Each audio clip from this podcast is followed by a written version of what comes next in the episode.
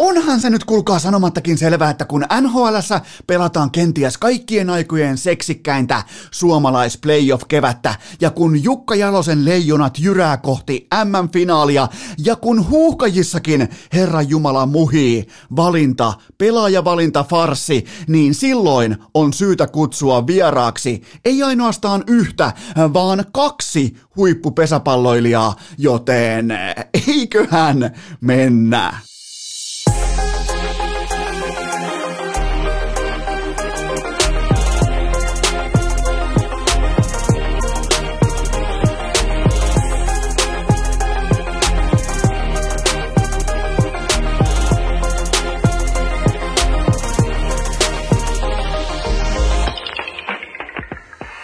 Tervetuloa te kaikki mitä rakkahimmat kummikuuntelijat jälleen kerran urheilukästi mukaan on perjantai, neljäs päivä kesäkuuta ja Mikko Rane Raunonpoika Rantanen on petturi. Kyllä, tiukka startti ja mun on pakko pystyä tämän myös perustelemaan, koska Rane varastaa meiltä tällä hetkellä. Mitä Rane varastaa multa ja sulta, rakas urheilun ystävä? Se varastaa meiltä viihde, konsepti, pinta-alaa. Se vie meiltä popcornit kulhosta, koska Colorado Avalanche ja Rane Raunon poika Rantanen on sviippaamassa koko saatanan NHL suoraan 16 ottelussa. Ja sehän ei kelpaa, se ei meille kelpaa. No way. Se on tuhti no way siinä ei ole sonnin hajua, joten nyt Ranen pitää ymmärtää ottaa sykkeet alas, laittaa paita takaisin päälle ja ottaa mallia vaikka Sepe Ahosta, Tuukka Raskista, Jesperi Kotkaniemestä. Pitää ymmärtää myös hävitä silloin. Tai ei tästä, ei, Rane nyt tarkkana, tästä ei tule hevon vittua, jossa voitat kaikki pelit suoraan 16 yhteen letkuun. Ja sen jälkeen, sen jälkeen ihmetellään, että miksei Eno raportoi, miksei Eno tykkää, miksei urheilukästin kummikuuntelijat pidä Ranea enää yhtä korkeassa arvossa. Se johtuu siitä, koska hän on petturi. Hän varastaa meiltä viihdettä. Siis viidehän toimii, äh, äh, liian usein mun mielestä panostetaan siihen, ja urheilukästä on tästä mahtava esimerkki, että aina puhutaan, että viihteen pitää olla laadultaan loistavaa. Paskan vitut, kun se on kulkaa määrä, mikä määrittelee maapallon kulun. Ja Rane Raunon poika tällä päivämäärällä hänelle siirretään sekä petturin leima, siirretään nimi vihalistalle ja Valitettavasti myös kaivohuoneen piikki siirtyy Rane Raunonpojan 55 ja puole. Jos ei jumalauta 55 ja puolella miljoonalla saa edes yhtä tappiota, yhtä pidempää ottelusarjaa, game kutosta, jopa seiskaa näin poispäin, niin johan on helvetti. Mä, mä oon todella, mä en ole vihanen, mä oon pettynyt tänä aamuna Mikko Rantaseen, mutta lähdetään kuitenkin liikkeelle. Tulee nimittäin hyvä jakso, tulee mahtava jakso. Kaksi loistavaa vierasta, Juha Koronen ja Juha Puhti Puhtimäki, joten nyt on paljon pesäpalloa mukana, mutta mun tehtävä on kantaa tämä jäätävä taakka niskassa, jota kutsutaan tämänhetkiseksi akuutiksi urheiluksi, koska nyt tulee joka ikkunasta tuutista ovesta. Tuottaja Kopen kysymys Viljasakki on aivan täynnä. Täällä on niinku, Nämä on niitä aamuja. Tämä perjantai-aamu on yksi, yksi niistä aamuista, kun multa kysytään kieltämättä pelottavan usein sitä, että mistä sä kaivat ton kaiken, että mit, mikä sut ajaa sängystä ylös ja mikä sut saa grindaamaan, niin kattokaa Herra Jumala tätä tarjontaa, kattokaa mitä urheilu syöttää Enolle suoraa lapaa, kaikki muu urheilu paitsi Petturi Rantanen. Joten tota, Lähdetään liikkeelle. Mulla on paljon kauraa lautasella. Lähdetään liikkeelle luontevasti mun mielestä kalastamisesta. Joten tota, me alettiin käymään mun Fajan kanssa suurin piirtein kymmenisen vuotta sitten Lapissa ja me ei, me ei sitä ennen oltu koskaan käyty Lapissa kalastamassa nimenomaan tätä kaloista kauneinta, eli merilohta. Niin eihän meillä ollut mitään hajua. Meitä puuttu kaikki se ää, konkreettinen kosketus siihen, että mitä oikeasti pitää olla mukana, miten siellä pitää käyttäytyä, miten siellä toimitaan, mitä koodistoa, mitä kulttuuria, miten, miten kaikki pitää ottaa huomioon, ää, mitä varusteita, kaikki tämä. Ne oli yksi suuri sellainen kysymysmerkkien pino, ja sehän aiheuttaa totta kai epävarmuutta, kun, ja vaikka aiheena on vain näinkin rento yhteinen kokemus kuin kalastus, niin, niin kyllä se on ihan hirveä ero, kun pakkaa tällä hetkellä kamoja porukalla Fajan kanssa. Meillä on ihan selkeä, ei tarvitse soittaa, ihan selkeä, mä otan mukaan noin ja noin, Faja ottaa perämoottori noin ja noin, tota, ää, virvelit noin, mä tuon tosta ton, ja se on ihan selkeä konsepti. Meillä on kymmenen vuotta yhteistä kokemusta, meillä on yhteisiä kokemuksia sen tiimoilta, huomiota, että miten siinä asiassa, vaikka ei tämä ole maailman vakavin asia, tämä on vain kalastamista, mutta siinäkin on väliä se, että kun se yhteinen kokemus kautta nautinto kautta viihde lähdetään toivottavasti hakemaan kalan merkeissä tai kalastamisen merkeissä sieltä Lapista, niin valmistautumisella on oma roolinsa. Mun mielestä laadukas valmistautuminen, se kun on selkeät askelmerkit ja mahdollisimman stressitön olotila, niin myös se reissu sinne, se lomareissu. Mäkin osaan yrittäjänä käyttää jo termiä loma. Ekaa kertaa näin suurin piirtein kahdeksan vuoden aikana, kun mä oon ollut yrittäjä, joten tota, siitä osaa, kykenee, uskaltaa nauttia paremmin, kun on vihdoinkin sellainen niin kuin selkeä kaava, että mitä mukaan, miten toimitaan, mitkä on etäisyydet, mikä on kulttuuri, näin poispäin, joten hypätään jääkiekon ja samalla myös jalka jalkapallon maailmaan, pysytään sinivalkoisissa väreissä, puhutaan sekä leijonista että huuhkajista orastaen päällekkäin, nimittäin sitä ei välttämättä näe tai kykene pukemaan sanoiksi. Aloitetaan leijonista, sitä ei välttämättä kykene pukemaan sanoiksi, mutta mun mielestä sen aistii kun joukkue ostaa lopullisesti yhteisen tarinansa. 2011 päävalmentaja Jukko Jalonen. Silloin Petri Vehasen nollapeli Venäjää vastaan, vaikka kaikki muistaa ihan oikeutetusti Mikael Granlundin ilmaveivin, niin kyllä se oli kuitenkin se Vehasen nollapeli, joka asetti tavallaan sen yhteisen tarinan uomaansa, että hei jätkät, tässä ei ole mitään hätää. Okei, 2019 päävalmentaja Jukka Jalonen, Kevin Lankinen ilmoittaa Venäjää vastaan, että ei, ei kundit, ei mitään huolta meillä jokaisella on oma duuni, mun duuni on ottaa kiekkoa kiinni ja omalla ajalla voi lukea kirjaa, pitää lukupiirejä, mutta sitten kun ollaan kaukalossa, sit otetaan kumi kiinni niin perkeleesti. Kaikki muistaa siitäkin Marko Anttilan maalin. Ja siitähän alkoi tällä niin kuin oikeastaan ensin Ruotsia vastaan mörkölyä sisään, mutta kuitenkin se Lankisen nollapeli oli se, joka se sai ainakin muuta aistimaan, että hetkinen, nyt nämä tämä joukkue virallisesti, lopullisesti, sataprosenttisesti ostaa sen yhteisen tarinansa, jossa on kau, niin kuin arvokisatasolta todella, todella paljon yhteisiä kokemuksia. Siellä on pitkä, pitkä kollektiivinen leiritys, mistä puhuu muun muassa maailmanmestari ää, Veli-Matti Savinainen mahtavassa vierailussaan keskiviikon jaksossa. Niin kaikilla on merkitystä, kun tullaan sen yhteisen tarinan äärelle.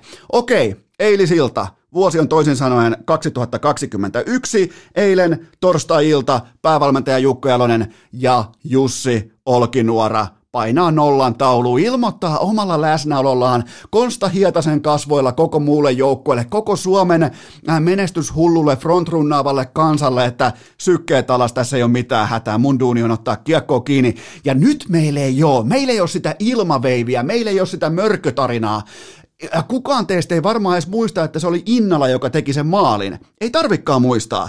Nyt meillä on fokus siinä, että mikä on se iso kään, äh, käänteen tekevä hetki koko turnauksessa. Se on se, kun maalivahti ilmoittaa. Kaikki nämä menestystarinat Jalosen tiimoilta, ne perustuu siihen, kun maalivahti ilmoittaa. Tavallaan niin kuin maalivahti hehkuu sitä kollektiivista itseluottamusta, tervettä pelirohkeutta, sitä joukkueen yhteistä hyvinvointia, että hei, sama vene, sama tairot, sama suunta, tässä ei ole mitään hätää. Tuolla porukalla ei ole mitään hätää, kattokaa. Ja, ja sen takia ne voitti Tsekin. Siis tosta on kyse. Tosta pohjimmiltaan urheilussa, korkeilla panoksilla pelatessa, tosta on kyse. Ja se jääkiekossa se melko lailla usein kulminoituu, varsinkin Jukko Jalosen jääkiekossa aikoinaan äh, Viikman Rämö HPKssa, nyt sitten tota, äh, Leijonissa Vehanen Lankinen, nyt Olkinuora, niin se useimmiten Jalostahan pidetään ihan mun mielestä oikeutetusti niin kuin hyökkäyspelillisen jääkiekon uran uurtajana. On monenlaista niin kuin kiekkokontrollia, kaikkea tätä, mutta kun ihan kaiken tiivistää, tiedätkö, mustaks aukoksi, jossa gramma painaa tuhat kiloa, mikä on kyllä aikamoinen matemaattinen fakta, mutta näin se vaan on, niin tota, ei siihen jää siihen hyppyselliseen mitään muuta kuin se, että miten maalivahti kantaa itsensä tosi hetkellä. Ja tossa se on. Se on tossa, se oli toi eilisilta. Olkinuora ilmoitti, että hei, jätkät, me ollaan samassa veneessä, meillä on hauskaa, meillä on huumoria. Konsta Hietasen ilmeellä naamalla ilmoittaa, että ihan sama ketä on edessä, kukaan ei jää pelistä kiinni, kukaan ei jää pelistä vajaaksi. Mä nautin koko 60 minuutista ja mä en herkästi nauti urheilusta, jossa heittomerkeissä ei tapahdu mitään, mutta Jalonen teki kellosta kaverin, Jalonen teki kuluttavasta matalan profiilin jääkiekosta joukkueelleen lyömaaseen. Se päätti katsoa vähän niin kuin mitä Montreal Canadiens teki ää, Torontoa vastaan, että lyödäänpä kello taustalle tikittämään ja katsotaan mitä vastustajan tähtipelaajat tekee. Jalonen lähestyi tätä ottelua ihan tismalleen samalla tavalla, ja nämä tähtipelaat hän ei tehnyt yhtään mitään. Toi on nerokasta, siis tossa tullaan siihen nerouteen, että kun tietää, mitkä on sun työkalut, sä voit sen jälkeen, ja nimenomaan rakennusainekset, kaikki nämä rakennustarvikkeet, niin sen jälkeen sä voit alkaa ehkä ohuesti haaveilemaan, että minkälainen se talon, tai varaston, tai vajan, tai jopa majan lopputulema on. Ja tässä, niinku, tässä Jukka Jalonen operoi nerokkaasti annetuilla työkaluilla siten, että jokainen ruuvi, naula, vasara, ää, saha, helvetti, pistosaha, mitä niitä termejä ikinä onkaan, niin jokainen tuntee itsensä työkalupakissa yhtä merkittäväksi, mikä on urheilussa todella, todella harvinaista, mutta nyt kun mä katson tätä leijonien joukkuetta, niin ihan sama, että sä oot joku miljonääri kontiolla tai joku niinku, mm, alkaa olla viimeistä väriä parrassa, oot nähnyt koko Venäjän ja hyvä, että et jääkiekko maailman, niin ihan samalla viivalla jonkun Anton Lundelin kanssa, joka on ihan junnu, jakaus päässä ja näyttää voltin kuskilta. Joten tota, nämä on niitä juttuja, mutta se vaatii, se vaatii sen, että on selkeästi jokin äh, selkänoja, johon tuo joukkue heikolla hetkellä, mahdollisesti heikolla hetkellä nojaa, ja se on löytynyt nimenomaan 2011 Vehanen, 2019 Lankinen ja nyt 2021 Olki Nuora. Eli meillä on ihan selkeä jatkumo olemassa, yhteiset kokemukset, yhteinen tietoisuus, yhteinen tarina, ne kulminoituu näihin hetkiin. Mulla on teille ottelusta myös muistiinpanoja.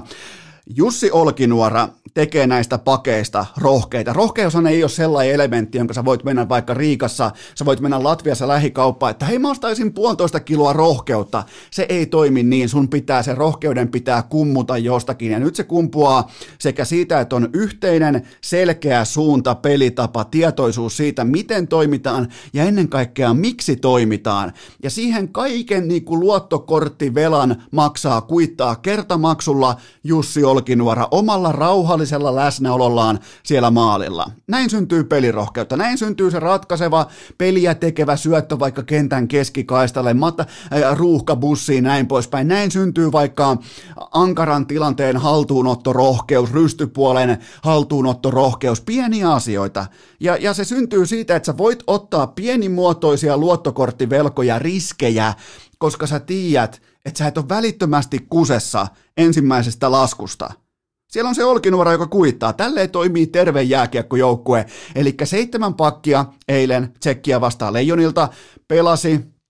Ja miettikää, ne pelas seitsemän pakkia pelas yli 12,5 minuuttia, mutta kukaan ei pelannut yli 20 minuuttia. Jokaiselle varmaan myös eilen tuli selväksi että minkä takia Olli Määttä on valittu joukkueeseen, minkä takia Olli Määtälle annettiin, voisiko sanoa tietyllä tapaa erityiskohtelua valintaprosessissa. Jokainen varmaan ymmärsi sen eilen ja se lopetti myös debatin, joten tota, suoritus lopettaa debatin. Se, jos sä pelaat tohon kohtaa tollasen matsin noilla kiveksillä, niin se lopettaa debatin, mutta toi oli mun mielestä hienoa, että, että tota, seitsemän pakkia pelaa yli 12,5 minuuttia, mutta kukaan ei pelaa yli 20 minuuttia, ja yhtäkään pelaajaa tästä johtuen ei tarvitse kätkeä peliltä. Mä muistan tod- ihan elävästi muistan jopa hetkiä, mä en sano mitään nimiä, mutta äh, tällaisista epäselvyyden tiloissa olleista MM-keväistä, niin, niin siellä on jouduttu laittaa pelaajia piiloon. I- ihan siis konkreettisesti kätkeä peliltä, koska ei voi laittaa askiin.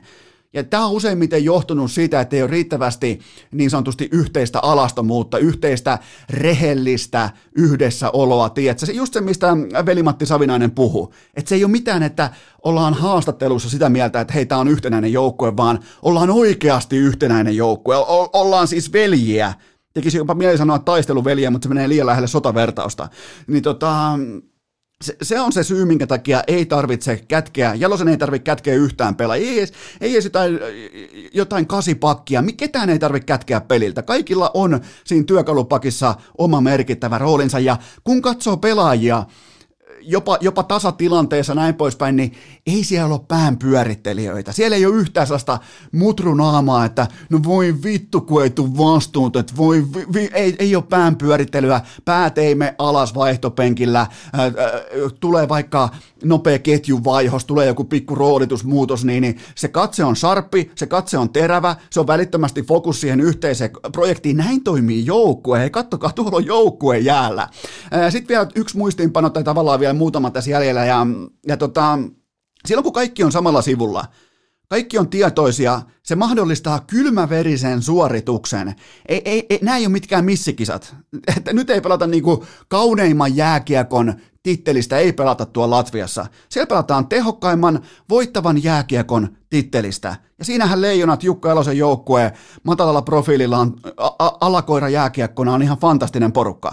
Siis toihan on kuin tehty alakoira jääkiekkoon, mennään kohta siihen, että miksi se voi, ää, minkä takia se voi nyt lauantaina podcasta perseelle, mutta kaikki tarvii kuitenkin, nyt kun mä oon pohjustanut teille, tai niin kuin ollaan käyty läpi tätä kokonaispakettia, niin kaikki tarvii kuitenkin sulla voi olla kuinka monilitrainen laadukas bensakone tahansa, mutta sehän tarvii starterin, se tarvii sytykkeen, se tarvii jonkinnäköisen liekin, jolla se bensa lähtee pumppaamaan pitkin suonia, vaikkapa autossa.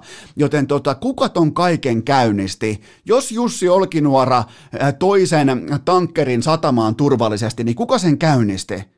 Se oli Petteri Lindbom.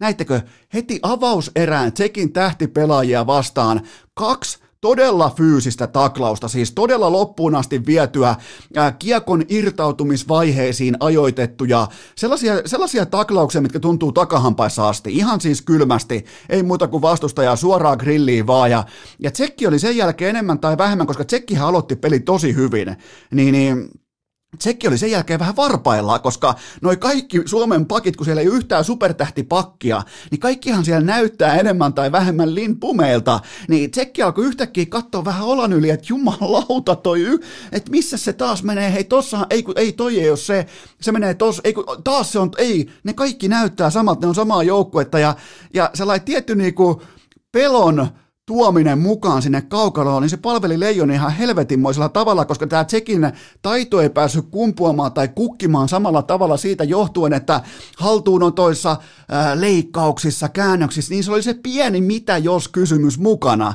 Ja se oli Lindbom, joka loi tämän se toi Jumalan pelon saatana tonne, oho Jumala ja saatana samassa kokoonpanossa, mutta se, se toi siis Jumalan pelon tonne äh, Tsekin hyökkäjiin siitä, että voi tulla pipi, ja tulikin pipi, joten tota, tarvii myös sen starttikoneen, sen starttimoottorin toi joukkue, ja se oli tällä kertaa vähän ehkä yllättäen Petteri Lindbom. Öö, Mä vielä sanon sen loppuun. Viides muistiinpano on se, että tuolla on pelkästään, äh, pelkästään tällä hetkellä, kun lähdetään kohti välierää ja äh, hyvin todennäköisesti myös finaalia, niin, niin, niin tota, siellä on pelkästään ukkoja askissa, joilla on tuore pää. Mä en edes puhu mistään jaloista tai kropasta, mä puhun päästä. Tuolla on tuoreen pään pelaajia, ja tää tuo esiin yksityiskohdat jääkiekossa, kun sun Yksikään sun pelaajista ei pelaa yli 20 minuuttia, kukaan ei pelaa suurin piirtein alle 10 minuuttia, niin siellä on pelkästään terävää äh, katsetta, terävää silmää, terävää mieltä mukana, niin se mahdollistaa yksityiskohdat. Sulla on aina älykästä terävyyttä aloituksissa, siniviivan kulmissa, oman alueen puolustuspelaamisessa, matalassa kolmiossa, detaljitasolla.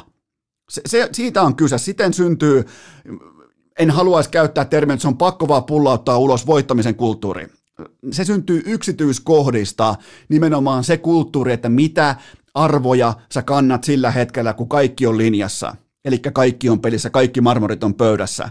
Sehän määrittää urheilijan, se, sehän tuo, se, se on sielun peili, ne hetket, kun ihan kaikki marmorit on pöydässä, varsinkin tässä kyseisessä puoliväliä eräottelussa, joka määrittelee tismalleen sen, että oot sankari vai petturi oot sä kaivohuoneen juhlittu sankari vai oot sä vähän niin kuin hihittelyn kohde so- sosiaalisessa mediassa? Siitä on kyse. Se on se iso jako, se on isoin jako koko suomalaisessa urheilussa ja kukaan, mikään muu laji, mikään muu urheilu, urheilija ei yllä lähellekään tätä isojakoa. Ja leijonat selvitti tässä paineessa tämän kyseisen isojaon. Öö, pysytään, pysytään samassa analogiassa, eli siitä, että, että tota, yhteiset kokemukset, se, että vaikka nimenomaan tämä, että mulla kymmenen vuotta sitten meidän isäukon kanssa Lappimatkat oli enemmän tai vähemmän arpomista, nykyään ne on niinku ihan, ne, ne perustuu kokemukseen, ne perustuu ymmärrykseen siitä, että mitä pitää olla mukana, miten siellä toimitaan ja näin poispäin. Katsokaapa tätä taustaa vasten. Katsokaapa, antakaa sille aikaa laskeutua sen ajatuksen. Verratkaa Jukka Jalosen jääkiekko-maajoukkueeseen tämän hetkistä huuhkajien kipuilua kokemattomuuden kanssa.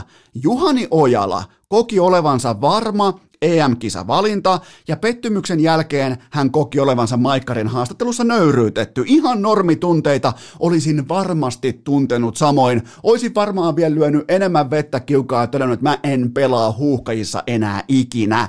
Mä näkisin itseni jopa noin jotenkin lapsellisen naurettavana tuossa tilanteessa, mutta nyt ei ole kyse musta, vaan siitä, miten huuhkajat tällä hetkellä operoi kokemattomuuden tilassa. Nyt on mun mielestä aika pukea isojen poikien verryttelyhousut jalkaan ja ei tällä tasolla julkaista tiedotteita pois jätetyistä pelaajista. Ei Herra Jumala tehdä tällä niin kuin hyysäämistä ja paapomista. Nyt ei muuta kuin Tippis Valden ja, ja, ja Markku Kanerva ja kumppanit, niin isojen poikien verkkarit jalkaa. Ei, ei tällaista hevonpaskaa tilannut kukaan. Totta kai ne pelaajat on pettyneitä, totta kai ne puhuu medialle. Ja sitten lähdetään vaahtosammuttimen kanssa juoksemaan pitkin sosiaalista mediaa, että no meillä on, Ju- meillä on Juhanin kanssa, meillä on todella hyvä kontakti ja meillä on tämmöistä ja tuommoista ja asia on käsitelty ja aivan epä, e, e, täysin epärelevantteja asioita. Miettikää, miettikää jos vaikka Englannin maajoukkue tai Saksan maajoukkue tai Ranskan maajoukkue kävisi läpi jokaisen pelaajan, joka on pettynyt siitä, että ei valittu mukaan kisoihin – Tämä on kokemattomuutta. Tämä on sitä, että mennään yhdessä jonnekin jännittävään paikkaan. Vähän niin kuin aikoinaan tultiin Heinolasta Linnanmäelle, niin jännitti niin saatanasti. Hyvä, että ei tullut oksennus bussissa. Joten tota, tässä on vähän samanlaista ylireagointia siihen. Ää, nimenomaan ollaan jonkin suuren äärellä, mutta oikein ei tiedä, että miten sinne pitäisi mennä. Oikein ei tiedä, että mitä pitäisi pakata mukaan, miten tämän asian kanssa pitäisi olla, kun huhkait on ekaa kertaa suurin piirtein kahteen ja puoleen vuoteen, kolmeen vuoteen, voisiko sanoa orastaen negatiivisen uutisoinnin äärellä. Eläkää sen kanssa, se kuuluu urheiluun. Ei, ei tässä ole mitään ihmeellistä. Totta kai Ojala on pettynyt. Totta kai se koki olevansa nöyryytetty. Totta kai, kun sille ei ole enää Tippis Valdenin mediakahleita jaloissa, niin totta kai se sanoo sen ääneen, niin kuin pitääkin. Mutta ei, ei huuhkajien tarvi alkaa Herra Jumala, tällä tasolla viikko kisojen starttiin, viikon päästä lauantaina ensimmäinen peli Tanskaa vastaan, huuhkajien historian ensimmäinen arvokisaottelu, ja täällä tehdään erillisiä tiedotustilaisuuksia ja tiedotteita pelaajan epävalinnasta. Ei näin, ei todellakaan näin. Tämä on kokemattomuutta, tämä on arpomista, tämä on, tämä on, Tämä on tavallaan niin kuin selittelyn ja paapomisen ja hyysäämisen kulttuuria, kun fokus pitäisi olla huippurheilussa. Eli äh, tuleeko tästä lähtien nyt niin kuin, seuraava askelhan tämän mukaan sitten vielä se, että äh, kohta tulee pettymyksiä avauskokoonpanon poisjättämisistä, tulee siitä, että joku ei mahtunut vaikka äh, tota, tähän 11 pelaajaan, näin poispäin. Tehdäänkö niistä tiedotteet erikseen? Et nyt, nyt kävi tällä tavalla, että meillä on tosi hyvä kontakti tähän ja tähän pelaajaan, ja ei, ei, isojen poikien verkko, te menette nyt isoon maailmaan. Näittekö te Jukka Jaloselta tiedotetta siitä, että Jussi Jokinen ei, ei valittu mukaan Vancouverin olympialaisiin? Oletteko te nähnyt tiedotteita siitä, että ei oteta vaikka tiettyjä NHL-pelaajia mukaan, ei nyt eikä koskaan Jalosen maajoukkueeseen? Ette ole nähnyt tiedotteita, koska niitä ei tarvitse julkaista. Mutta joo, kaiken kaikkiaan muuten niin, niin huhkajien tämä koko prosessi tähän on mennyt pelkästään mun mielestä positiivisen kautta, älyn kautta, te, niin kuin terve ajattelu edellä, mutta Johonkin pitää vetää se ammattimaisuuden raja, johonkin, johonkin kohtaa pitää lyödä nyrkkipöytää ja ilmoittaa, että hei, tämä paapominen muuten nyt loppu tähän. Joten toivottavasti tämä oli viimeinen kerta, kun huuhkajat alkaa perkaamaan jotain poisjätettyjen pelaajien tunteita. Miettikää nyt itsekin, saatana. Mutta joo, mennään takaisin Leijoniin. Lauantaina kello 18.15 alkaa välierässä vastassa Saksa ja Tämä on nyt isolle medialle varmaan otsikkotasolla se unelmavastus ja nyt kävi leijonilla tuuri, että nyt jumalauta ja tämä on mun mielestä, mä en purkaisi ikinä narukerää tätä reittiä pitkin. Toni Söderholmin ja Ville Peltosen porukka on vaikein vastustaja leijonille nimenomaan näistä kolmesta joukkueesta, koska leijonat menettää sen kaikista tärkeimmän elementtinsä olla alakoira, olla alta vastaaja, olla underdog. Eli Saksa on suurin piirtein 30 prosentin alta vastaaja, se tarkoittaa sitä, että Suomen jatkomenon mahdollisuus on suurin piirtein 70 prosenttia, ja se ei käy, se ei kerta kaikkiaan käy, koska tota, mä, kukaan teistä, Kukaan teistä ei pysty mainitsemaan Saksan joukkueesta yhtäkään pelaajaa. Siellä ei ole yhtäkään sellaista yksilöä, supertähteä, Markus Turmika ei pelaa enää, me ei tietä sieltä ketään, me ei saada siihen palliotetta, me ei oikein pystytä, kehenkään muuhun me ei pystytä kohdistumaan tai kohdistamaan tavallaan meidän pregame-analyysiä kuin valmennukseen. Me ei olla, ja tämä on, on, on erittäin vaarallinen tilanne leijona porukalle. Mä, mä olisin halunnut paljon ennemmin nähdä vaikka Venäjän tai Kanadan tai USA tai kenet muun tahansa kuin piskuisen Saksan, joka pelaa tällä hetkellä jo talon rahoilla, kun taas yhtäkkiä, vaikka välierä kyseessä, niin leijonat onkin eh, tilanteessa, missä valitettavasti on vain hävittävää. Joten tota, Tämä on vittumainen positio pelata jääkiekkoa. Kaikki voi mennä vaikka kysymään nyt Torontosta. Menkää vaikka lähi Ontarion golfkentille, siellä Mitch Marner painaa menemään siellä 0 plus 0 Marnerin. Tota, menkää kysymään siltä, että miltä tuntuu pelata tilanteessa, jossa on pelkästään hävittävä. Joten tämä on se tämä on nyt se iso, iso kysymysmerkki tähän kyseiseen otteluun. Onneksi meillä on Jukka Jalonen. Oh, herra Jumala, meillä on Jukka Elonen, joka osaa keittää sen kärmekeittonsa myös näihin tilanteisiin paremmin kuin kukaan muu tällä hetkellä Euroopassa, mutta tota, tämä on paha. Saksa on se maa, joka herättää kunnioitusta, jopa pelkoa jalkapallossa, mutta lätkän puolella tulee mieleen ensimmäisenä olut. Miettikää, sä mietit nopeasti vaikka Del liikaa, sä mietit Saksan jääkiekkotasoa, sulle heti tulee huurteinen vehnäolut mieleen. Sen jälkeen sä et pysty varttiin mainitsemaan yhtään pelaajaa ja näin poispäin, niin siihen on vaikea valmistautua. Me ollaan kaikki ihmisiä, myös Leijonan pelaajat, ne on myös ihmisiä, myös Olkinuora, siis Konsta Hietanen. Joten tota, mulla on myös ratkaisu. Leijonien ainoa terve tapa lähestyä tätä ottelua on lukita Söderholm ja Peltonen kaappiin lauantai-illan ajaksi. Se on ihan kylmästi vaan, mä suosittelen, mä suosittelen ihan suoraan huijaamista ja harmaan alueen toimintaa, koska silloin kun Söderholm ja Peltonen on lukittu kaappiin, niin, niin si, silloin tuolta joukkueelta hävii se tiikerin silmä, silloin tuolta häviää se ää, sisäinen kohesio siitä, että on ihan oikeasti menossa johonkin ja on ihan oikeasti on laadukas jääkiekko-porukka, joten tota, ja Saksa on vielä kaiken lisäksi, se on kuin luotu pelaamaan mun analyysin pohjalta, se on kuin luotu pelaamaan Sveitsejä, Leijonia, eh, nimenomaan tämän tyylisiä väliin putoaja joukkueita vastaan, joilla niin kuin taktiikka kantaa, mutta pelaajien tähtiluokitus ei. Joten tämä Saksa on vähän kuin leijonat – lampaan vaatteissa. Mitähän se noin päin meni, mutta näin se kuitenkin on. Aika hyvä analogia. Joten tota, mä olen henkilökohtaisesti lauantaita kohti liikuttaessa, mä oon omakohtaisesti, minä ja tuottaja Kope, me ollaan korkean hälytystason tilassa, jopa alustavassa leijona paniikissa siitä syystä, että toi Saksa tulee olemaan aivan poskettoman vittumainen vastus. Tästäkin huolimatta sunnuntaina meillä on käsillämme, meillä on edessämme M-finaali. Mä, mä, mä, mä silti uskalla nähdä leijonat M-finaalissa, mutta tiedän, teistä aika moni odottaa, niin kuin tiedät, laitetaan, laitetaan soluet kylmään ja sipsit kulhoo jo valmiiksi, tulee helppo, veikataan maalin tekijöitä, kuka tekee hattutempun, näin poispäin. Mä voin sanoa, että kukaan ei tee hattutempua. ja tästä tulee helvetin vaikea jääkiekkoottelu. Mä toivon jopa, että Leijonien pelaajat kuuntelee tämän segmentin.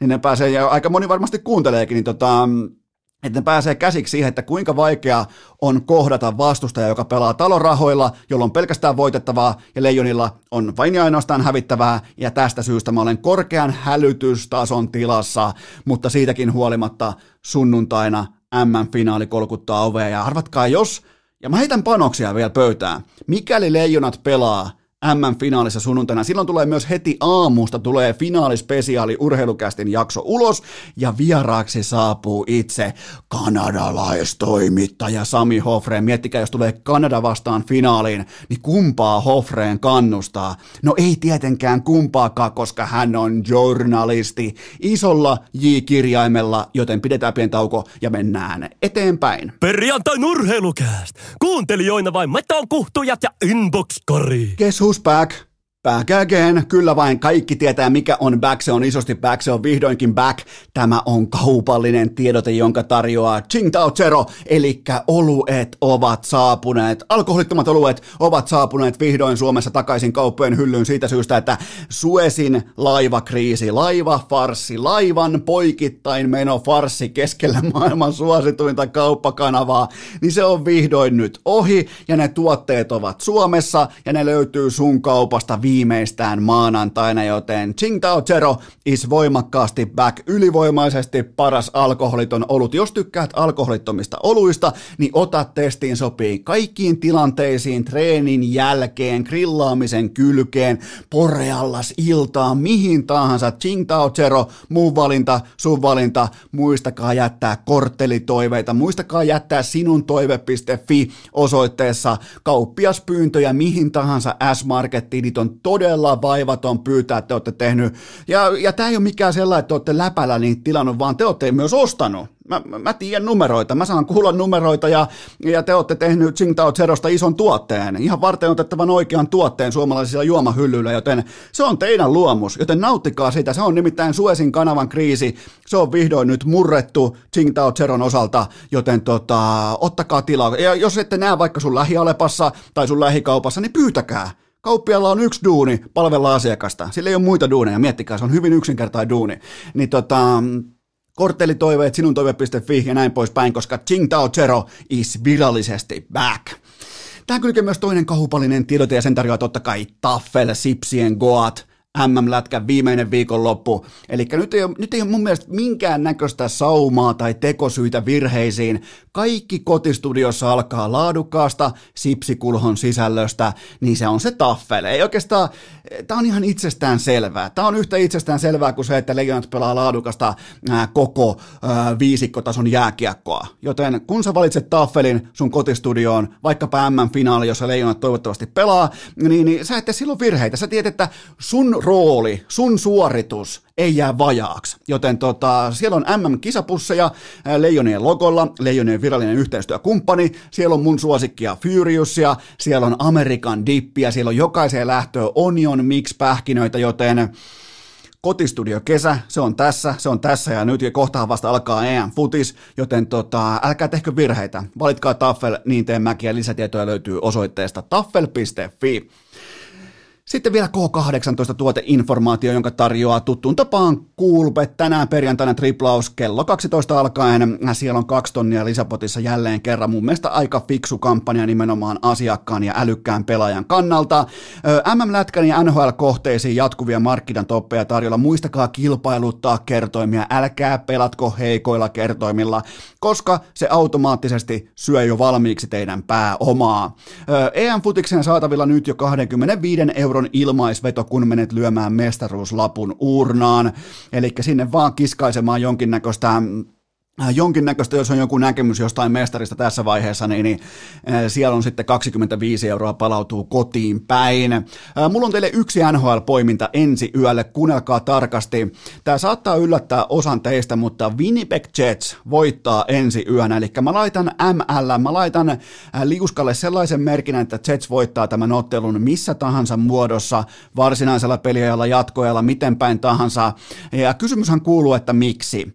No vastaus on se, että Montrealilla on nyt allaan, nuorella joukkueella, niillä on allaan tunteiden vuoristorata, jättimäinen emotionaalinen lataus. Miettikää, verivihollinen Toronto ensin arkkuun vieraskentällä Game 7, sen jälkeen kerkee vetää edes happea, ei muuta kuin Winnipegiin, ja siellä on välittömästi sekä W että vilpitön huoli joukkuetoverin terveydestä. Mä ootan, mä ootan siis mä, mä, en, mä en kritisoi ketään, mutta mä odotan nuorelta porukalta henkistä ulospuhallusta, joka on siis kokemattomalle joukkueelle, ennen kaikkea kokemattomalle playoff-joukkueelle erittäin, erittäin, erittäin yleinen piirre. Tästä syystä jopa niin kuin Mark Seifler, vaikka hän ei ole kaukalossa, mä lyön silti Jetsiä. Mä, Nämä on, mulle, nämä on niitä paikkoja, että te tiedätte kyllä, miten mä lyön vaikka NFL, miten mä lähestyn NHL, nämä on niitä paikkoja, kun mä lyön aina nämä, kohteet pelaa itse itsensä, joten tota, Ensyölle, Jetsiä Liuskalle, kaikki kampanjat Kulpetin sivustolta, kaikki pelaaminen maltilla, älykkäästi ja K18. Perjantai, kästi kaiuttimiin, triplaus käyntiin, sauna tulille, kylmä käteen ja huoli pois. Lieneepähän paikallaan pahoitella jo etukäteen sitä, että tästä jaksosta tulee melko lailla pitkä kattaus, mutta toisaalta taas tuolla on niin hyvä keli, että just sä voit lähteä vaikka pitkälle kävely, juoksu, pyörälenkille, ota kästi mukaan, koska mulla on teille dataa. Kuunnelkaa tarkasti. Sebastian fucking Aho painaa 63 kiloa ja hänen kiveksensä painavat silti peräti 71 kiloa. Yhtälö on matemaatikkojen mielestä mahdoton, mutta kattokaa nyt Herra Jumala tota viime yön suoritusta.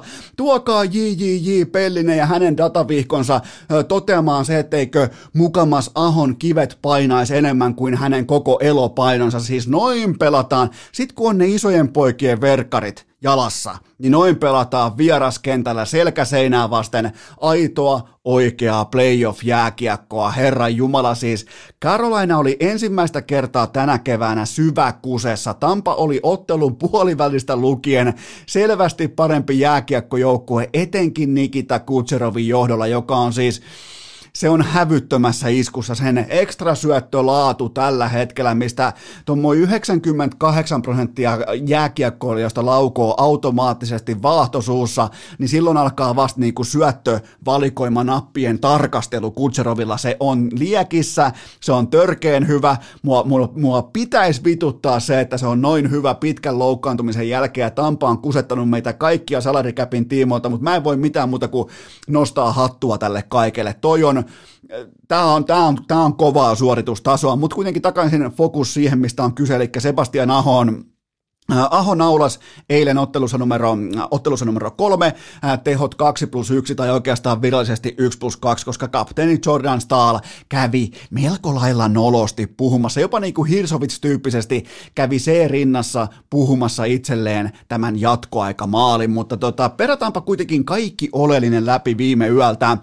Ensimmäisessä maalissa kiekollinen vastuu, siis Sebastian Ahon kiekollinen vastuu ja tilanteen ymmärtäminen Tampa vaihtaa, Aho toteaa, että minä en. Tampa, Tampa jättää tilanteen kesken, Aho ymmärtää sen, sen professorin kiekkoaivot nopeasti laskee potentiaalisen ylivoimahyökkäyksen äh, tavallaan niin kuin prosentuaalijakauman. Se kaikki näyttää todennäköisesti hänen silmiensä edessä Matrixin luvuilta. Se toteaa, että hei, pelaa tämä tilanne loppuun saakka, kierrä toi vastustaja tosta, noin muut on ehkä menossa vaihtoon, ja se avaa potentiaalisen 2-1 hyökkäyksen toiseen suuntaan suuntaan, mikä johtaa sitten mahtavaan ylä, yläkulmalaukaukseen Karolaina Pakilta, Peskeltä. Joten tota, Siinä oli niin, ja siltikään totakaan ratkaisua ei tehdä siis hutikoiden tai niinku na, naivismin, na, naivismin voimin, vaan se tehdään älykkyyden tilassa, tehdään harkinnan tilassa nimenomaan, että mikä on sun kiekollinen vastuu silloin, kun on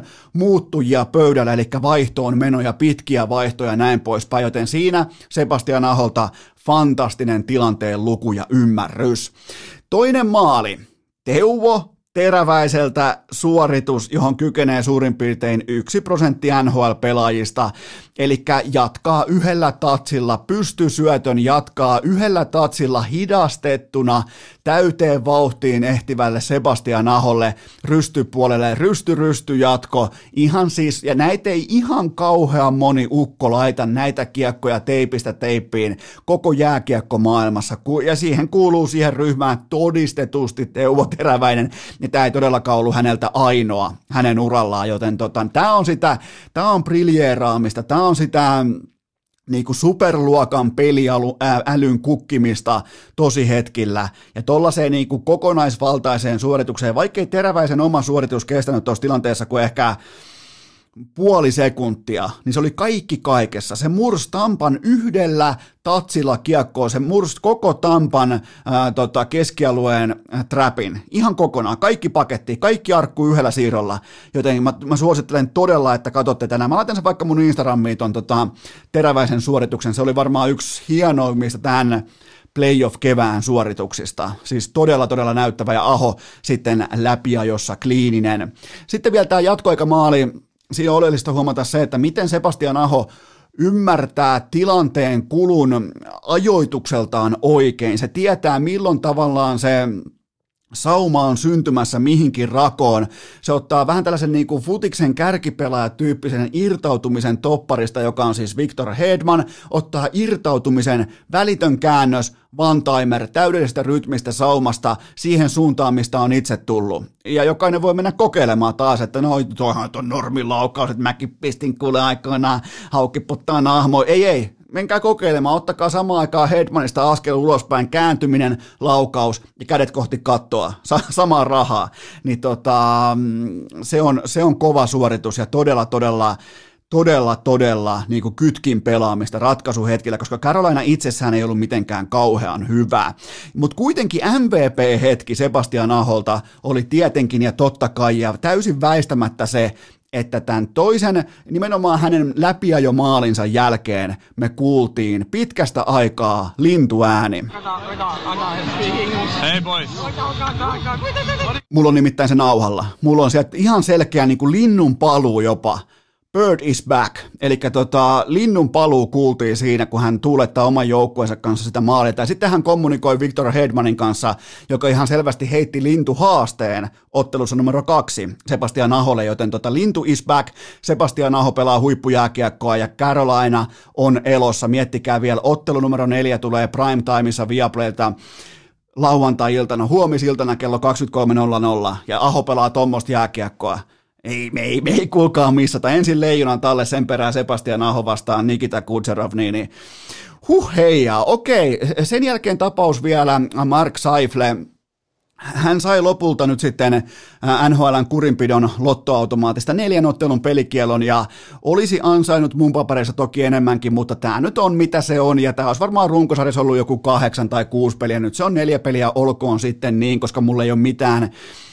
mun silmissä ei ainakaan NHLn kurinpidolla on minkäännäköisiä uskottavuuden rippeitä enää jäljellä, mutta se suurin ongelma tässä tilanteessa on se, että Scheifle päätti jo 60 metriä ennen kontaktia, että nyt muuten vittu sitten lanataan pää irti. Sen näkee, se on nauhalla, siitä ei tarvi debatoida, siitä ei tarvi väitellä. Se päättää jo siellä vastustajan maalin nurkalla, että jos toi, jos toi jätkä, jos toi Evans nousee ton kiekon kanssa tuolta noin, mä kohdistan mun kaiken voiman tohon, ja sit otetaan pää irti. Se on, nämä on päätöksiä, nämä on tietoisia valintoja, ja myös rangaistuksien pitää syntyä sen pohjalta, että mitä on valittu.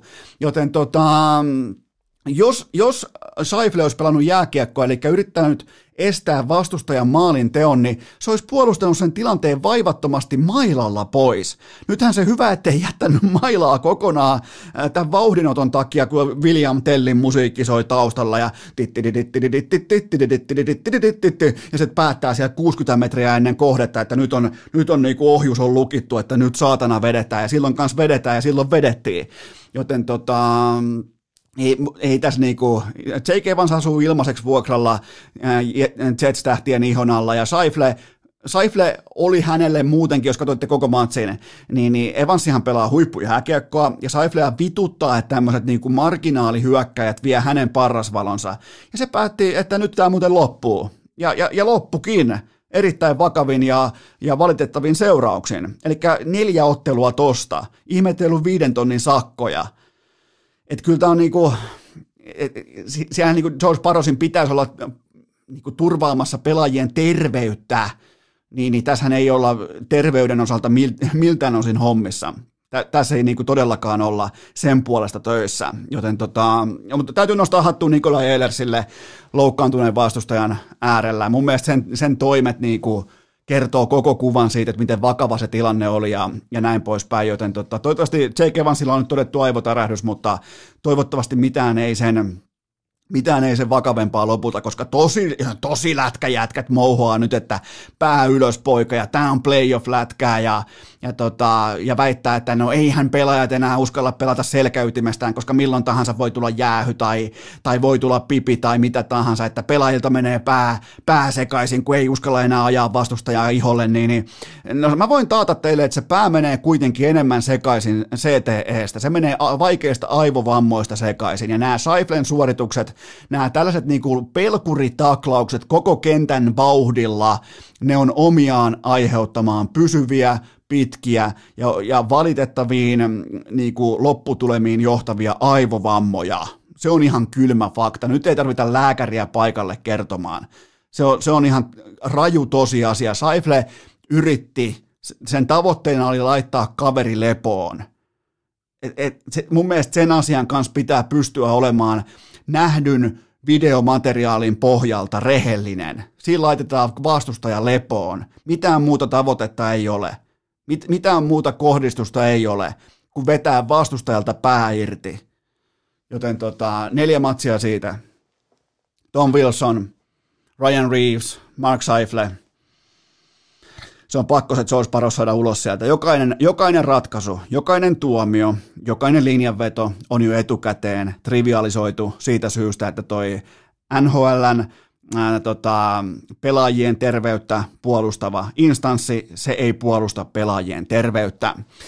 Okei, painetaan samalle laskulle muutama kysymys. Teiltä on tullut todella, todella hyviä kysymyksiä tuottajakopen viljasäkkiin, joten tota, napataan oikeastaan ihan suoraan teiltä ensimmäinen kysymys pöytään. Voiko Colorado Avalanche sviipata koko playoffit läpi? No jos viippaa, niin mä suutun lopullisesti. Et se on niin kuin mä oon nyt jo laittanut Rane Raunonpoika Rantasen petturilistalle, mutta jos se sviippaa playoffit läpi, niin mä suutun ihan virallisesti ja todennäköisesti myös pitkäkestoisesti. Ja tota, Tilanne on tällä hetkellä aika kylmä. Se on se, että Colorado lähtee jokaiseen ottelunsa tästä eteenpäin kotona tai vieraissa ennakkosuosikkina. Näin, näin sanoo mun Eno Eskon vanha Salpausselän yläasteen maaltaulukko. Toi on törkeän hyvä porukka, mutta ei tietenkään sviippaa. Sieltä tulee se off night.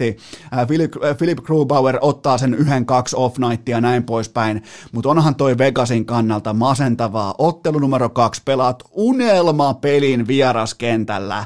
Ja Coloradon ykkösketjulle osuu ohipeli kunnes Mikko Rantanen etuyläkulma, kädet kohti kattoa kuin aikoinaan U20-finaalis Venäjää vastaan. Joten tota, ihan siis ma, täytyy sanoa, että toi on masentava, että se niinku, sul toimii kaikki, sul, sul onnistuu ihan kaikki, ja sitten Colorado ilmoittaa jatkoajalla vaan, että hei, tota, meillä olisi tästä McKinnon ja Rantanen ja Makari, niin tota, varmaan laitetaan pelipaketti ja lähdetään kattoterassille grillaamaan. Et tota, on toi, toi on kylmää menoa, mutta ei, Colorado ei sviippaa koko playoffeja läpi. Se ei käy, se ei kerta kaikkiaan käy. Seuraava kysymys. Jääkö Rane Raunonpoika enää koskaan ilman pisteitä playoff-ottelussa? No, siltä vähän näyttää, että ei ole valmis jäämään ilman pinnoja ja tota, hänellä on tällä hetkellä 16 ottelua putkeen täkyjä taulussa, mikä alkaa lähennellä kohta jo NHLn. On jo modernin ajan ennätys, mutta tota, myös näitä ihan oikeita bubiliika-ajan ää, ennätyksiä, mutta tota, mut sitten taas kylmä fakta on se, että nimenomaan tästä suoritusformista maksetaan mun mielestä on ihan turha haukkoa henkeä, kuin todennäköisiä asioita tapahtuu, joten tota, tämä on oltava suoritustaso. Siinä on kerran, elämä, e, e, kerran elämässä tyyppinen ää, talentti keskellä Nathan McKinnon. Siinä on puolustuksessa aivan vastaava kerran elämässä tyylinen ää, luokan talentti Keil Makar. Siihen vielä ynnätään uskomaton kapteeni Gabriel Landeskog. Niin Rantasen piste odottama per peli on tällä hetkellä varmaan jossain 80 prosentin luokassa. Eli ei, ei tässä niinku, sinänsä, sinänsä tässä ei ole mitään ihmeellistä, että huippu, palkattu huipputalentti tekee omaa huipputyötään ja todennäköisiä asioita tapahtuu. Joten tota, vielä tuommoin 11 matsia tauluun, niin ollaan Brian Trottierin hävyttömän ennätyksen eh, niin tiimoilla. Silloin sitä on sivuttu. Se on muuten aika kova lukema. 27 matsia playoffeissa putkeen tehoja. Brian Trottier aikoinaan tota, Islanders-legenda, mutta sieltä on muuten pakko poimia tuolta listalta vielä Al McKinnis. All McKinnis pakki, 19 ja kaikki muistaa sen lämärin ja hienon vanhan liiton kypärän ja oikein niin kuin fyysiset valkoiset terkat ja puumailla, oliko jopa servuudin mailla ja alakäsi siinä aika täydellisesti alhaalla vielä, jumalauta, ei ollut low kick tai mid kick pointteja, vaan oli ihan pelkkää, pelkkää penkistä nostoa, mutta tota, 19 pelin tuubi pakilta 90-luvun vaihteessa playereissa, joten tota, eihän Rane pärjää vielä edes pakeille. Seuraava kysymys, Rane on petturi. Seuraava kysymys. Onko kiiman taso jo laskeutunut uskomattoman jännittävästä NHL Draft Lotterystä? Joo, siis jumalauta, mä katsoin tämän kyseisen tapahtuman tulospiilosta ja mä uhrasin elämästäni 20 minuuttia nolla varianssille, joten tota, koko lista meni täsmälleen otsien mukaisesti, vain Seattle otti tulokkaan säälihypyn, todennäköisesti Gary Bettmanin fiksaaman säälihypyn pykälää ylemmäs, mutta tässä kohdin lienee myös paikallaan, mun mielestä on tyylikästä ja ryhdikästä onnitella nuorta herraa nimeltä Owen Power hienosta jääkiekkoilijan urasta, nimittäin se tuli päätöksensä sillä sekunnilla, kun Buffalon Sabresin ykkösvaraus tuli selväksi. Eli tota, mahtava ura Oven Poverilta, loistava pakki, vahva, vahva, dynaaminen yliopistoura takanaan, mutta nyt niin kuin aika huipulla, aika, aika oikeissa jääkiekko-organisaatioissa on nyt ohi. Taylor Hall, miettikää miten tämä voisi vaikuttaa vaikka Taylor Hallin trade-arvoon. Nimittäin hän on naarannut 11 lotterystä kuusi 11 kertaa Hallin, alo, se, se joukkue, missä Taylor Hall aloittaa kautensa, 11 kertaa se joukkue on löytynyt draft lotterystä ja se on tuonut kotiinsa 6 ykkösvarausta. Siis Herran Jumala, siis onko pakko vielä, on, sopiiko kaikille muuten se, että nostetaan sittenkin vielä mukaan Taylor Hall Hard Trophy-debattiin? Se, se voisi nimittäin olla paikallaan, joten tota, on kyllä, Onkohan mulla Bostonia listalla? Onko kukaan kysynyt Bostonista mitään? Jos ei ole, niin mä sanon siitä jotain nyt. Ei ole Bostonista mitään. Onko se ollut muutenkaan tässä vielä aiheena? Koska niillä oli ihan ok matsi viime yönä. Aikamoista dominointia. Mä sanon vaan Bostonista sen, että kattokaa se Brad Marchandin jatkoaikamaali. Kattokaa se nopeasti läpi. Muutenkin täytyy sanoa Taylor Hallista, että hän on pelannut hyvää playoff-jääkiekkoa, mutta kattokaa se Marchandin maali viime yöltä Islandersiin vastaan jatkoajalla, niin, niin toi vaatii, toi, toi on niinku se, missä Nerot erottautuu niin kuin hyvistä tai jopa loistopelaajista. Se tietää tismalleen, mitä se tekee. Se tietää täsmälleen, missä se aukko on, ja se ampuu sen nollakulmasta sen kiekon sinne ylös, kun se tietää, miten Veskari on po- ottanut oman positionsa siitä etukulmasta. Aivan siis fantastinen, fantastinen suoritus, ja tota, nämä on just sellaisia, mitä, mitä ymmärtää siinä ohikiitävässä tilanteessa just Marchand tai Patrick Kane tai kumppanit. Nämä on just sellaisia. Jokainen varmaan muistaa, miten Patrick Kane aikoinaan ratkaisi tota, Chicagolle tämän ensimmäisen mestaruutensa, joten ei siis organisaation historian ensimmäinen mestaruus, vaan tämä dynastian ensimmäinen mestaruus. Joten tota, Boston on, on vahva ja, ja tota, mun mielestä Islanders oli kans viime yönä ihan, mun mielestä nähdään aika fyysistä, hyvää sellaista niinku selkeää jääkiekkoa, mutta toi Bostonin kritisoitu laajuus, se on sittenkin ihan niinku, että et se, se laajuus kantaa tota porukkaa, mikä piti olla heidän heikkous. Mutta niin se vaan se Boston sieltä tulee idästä läpi. Seuraava kysymys. Onko NHL suositumpaa laukoa tarkoituksella maalista ohi kuin aiemmin?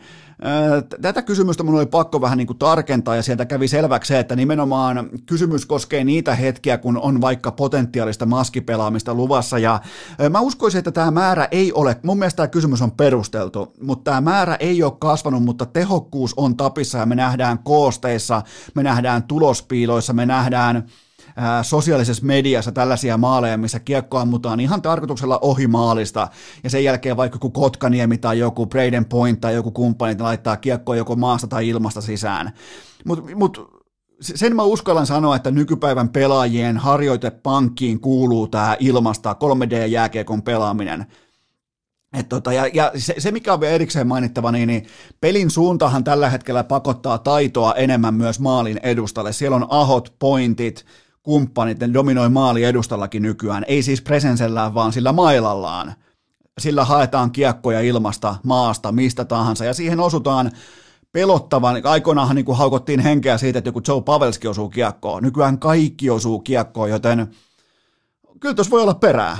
Ei mulla ole mitään dataa tästä vähemmän yllättäen, mutta tuossa tota, voi kyllä olla jotain perää. Hyvä poiminta. Ja toinen poiminta on se, että minkä mä heitän tähän samalle, samalle kupongille, että kattokaapa miten nykyään NHL, NHLn YVllä pelataan päädyn kautta tilanteita auki seinäsyötöllä. Eli playmaker antaa nopean päätyy, pääty antaa yhdellä tatsilla neljön keskelle, jopa sokkosyötön, jopa niin kuin, äh, vaistoon perustuvan sokkosyötön ja sen jälkeen siitä suora laukaus. Se, se on jotenkin niin kuin, se on selkeä trendi NHLssä. Seuraava kysymys. Tulee muuten helvetin pitkä jakso, se ei varmaan haittaa kyllä ketään, tuskin kukaan edes kuuntelee. Emil Larmi pelikanssiin, mitä tällä haetaan ja ketä tämä ratkaisu palvelee? Ensinnäkin aivan loistava valinta mun mielestä kaikilta osapuolilta. Päävalmentaja Tommi Niemelä saa tärkeimmän pelaajansa lukkoon jo keväällä ja Larmi puolestaan saa rakentaa kaiken alusta. Nuori kaveri, mun mielestä ehkä vähän outo lintu, mutta silti on osoittanut olevansa huippumaalivahti. Ja tämä ihan selvästi tämä niinku AHL, NHL, pandemia, ralli, tämä toi mukaan epävarmuutta. Ei ole saanut kevään 2019 jälkeen mitään kiinni. Ja mun mielestä tällaisia ratkaisuja tekee urheilijat, jotka toimii urallaan aikuisuuden tilassa. Joten tota, kaikilta osapuolilta mun mielestä ihan täysin äh, fantastinen päätös ja ootan Larmilta. Ootan, että Larmi on top kolme maalivahti koko SM-liigassa ensi kaudella. Sillä on ihan kaikki eväät siihen. Älkää unohtako Larmia. Äl, älkää ostako sitä narratiivia, että, että niin kuin Pohjois-Amerikka olisi rikkonut hänen sielunsa. Ei, ei, ei. Ei kuule, ei alkuunkaan. Seuraava kysymys. Mika Veikko Niemisestä kummijoukkueen Vammalan palloseuran apuvalmentaja. Onko SM Liiga syytä avata jo pelkästään siksi, että Sastamalasta kajahtaa?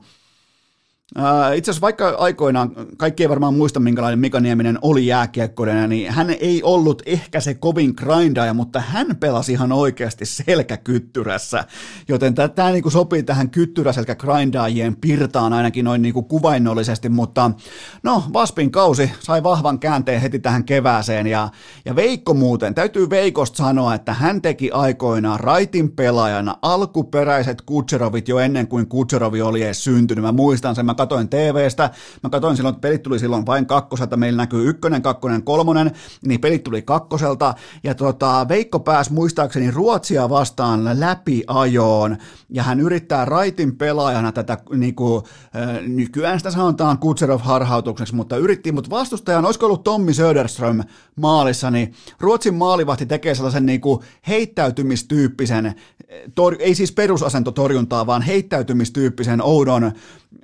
90-lukulaisen torjunnan, ja se vesittää tämän Veikon niin kuin, maalin syntymisen, ja, mutta se jäi ikuisesti mieleen. Sitä nimittäin, mä muistan, sitä hinkattiin ää, Kymmenkartanon koulun sähly liikuntasalissa heti perään, välittömästi heti perään, että miten se oikein teki, että se niin kuin, laittaa tosta kiekon valumaan ja huitaisee sen ohi. Niin sen takia mun, mun ja mun sukupolvelle se on nimenomaan Veikko Niemisen harhautus, ja teille osalle varmaan niin kuin nuoremmista oikeutetusti se on Nikita Kutserov harhautus, joten tota, että tota, mitähän tässä piti, niin mikä se oli kysymys?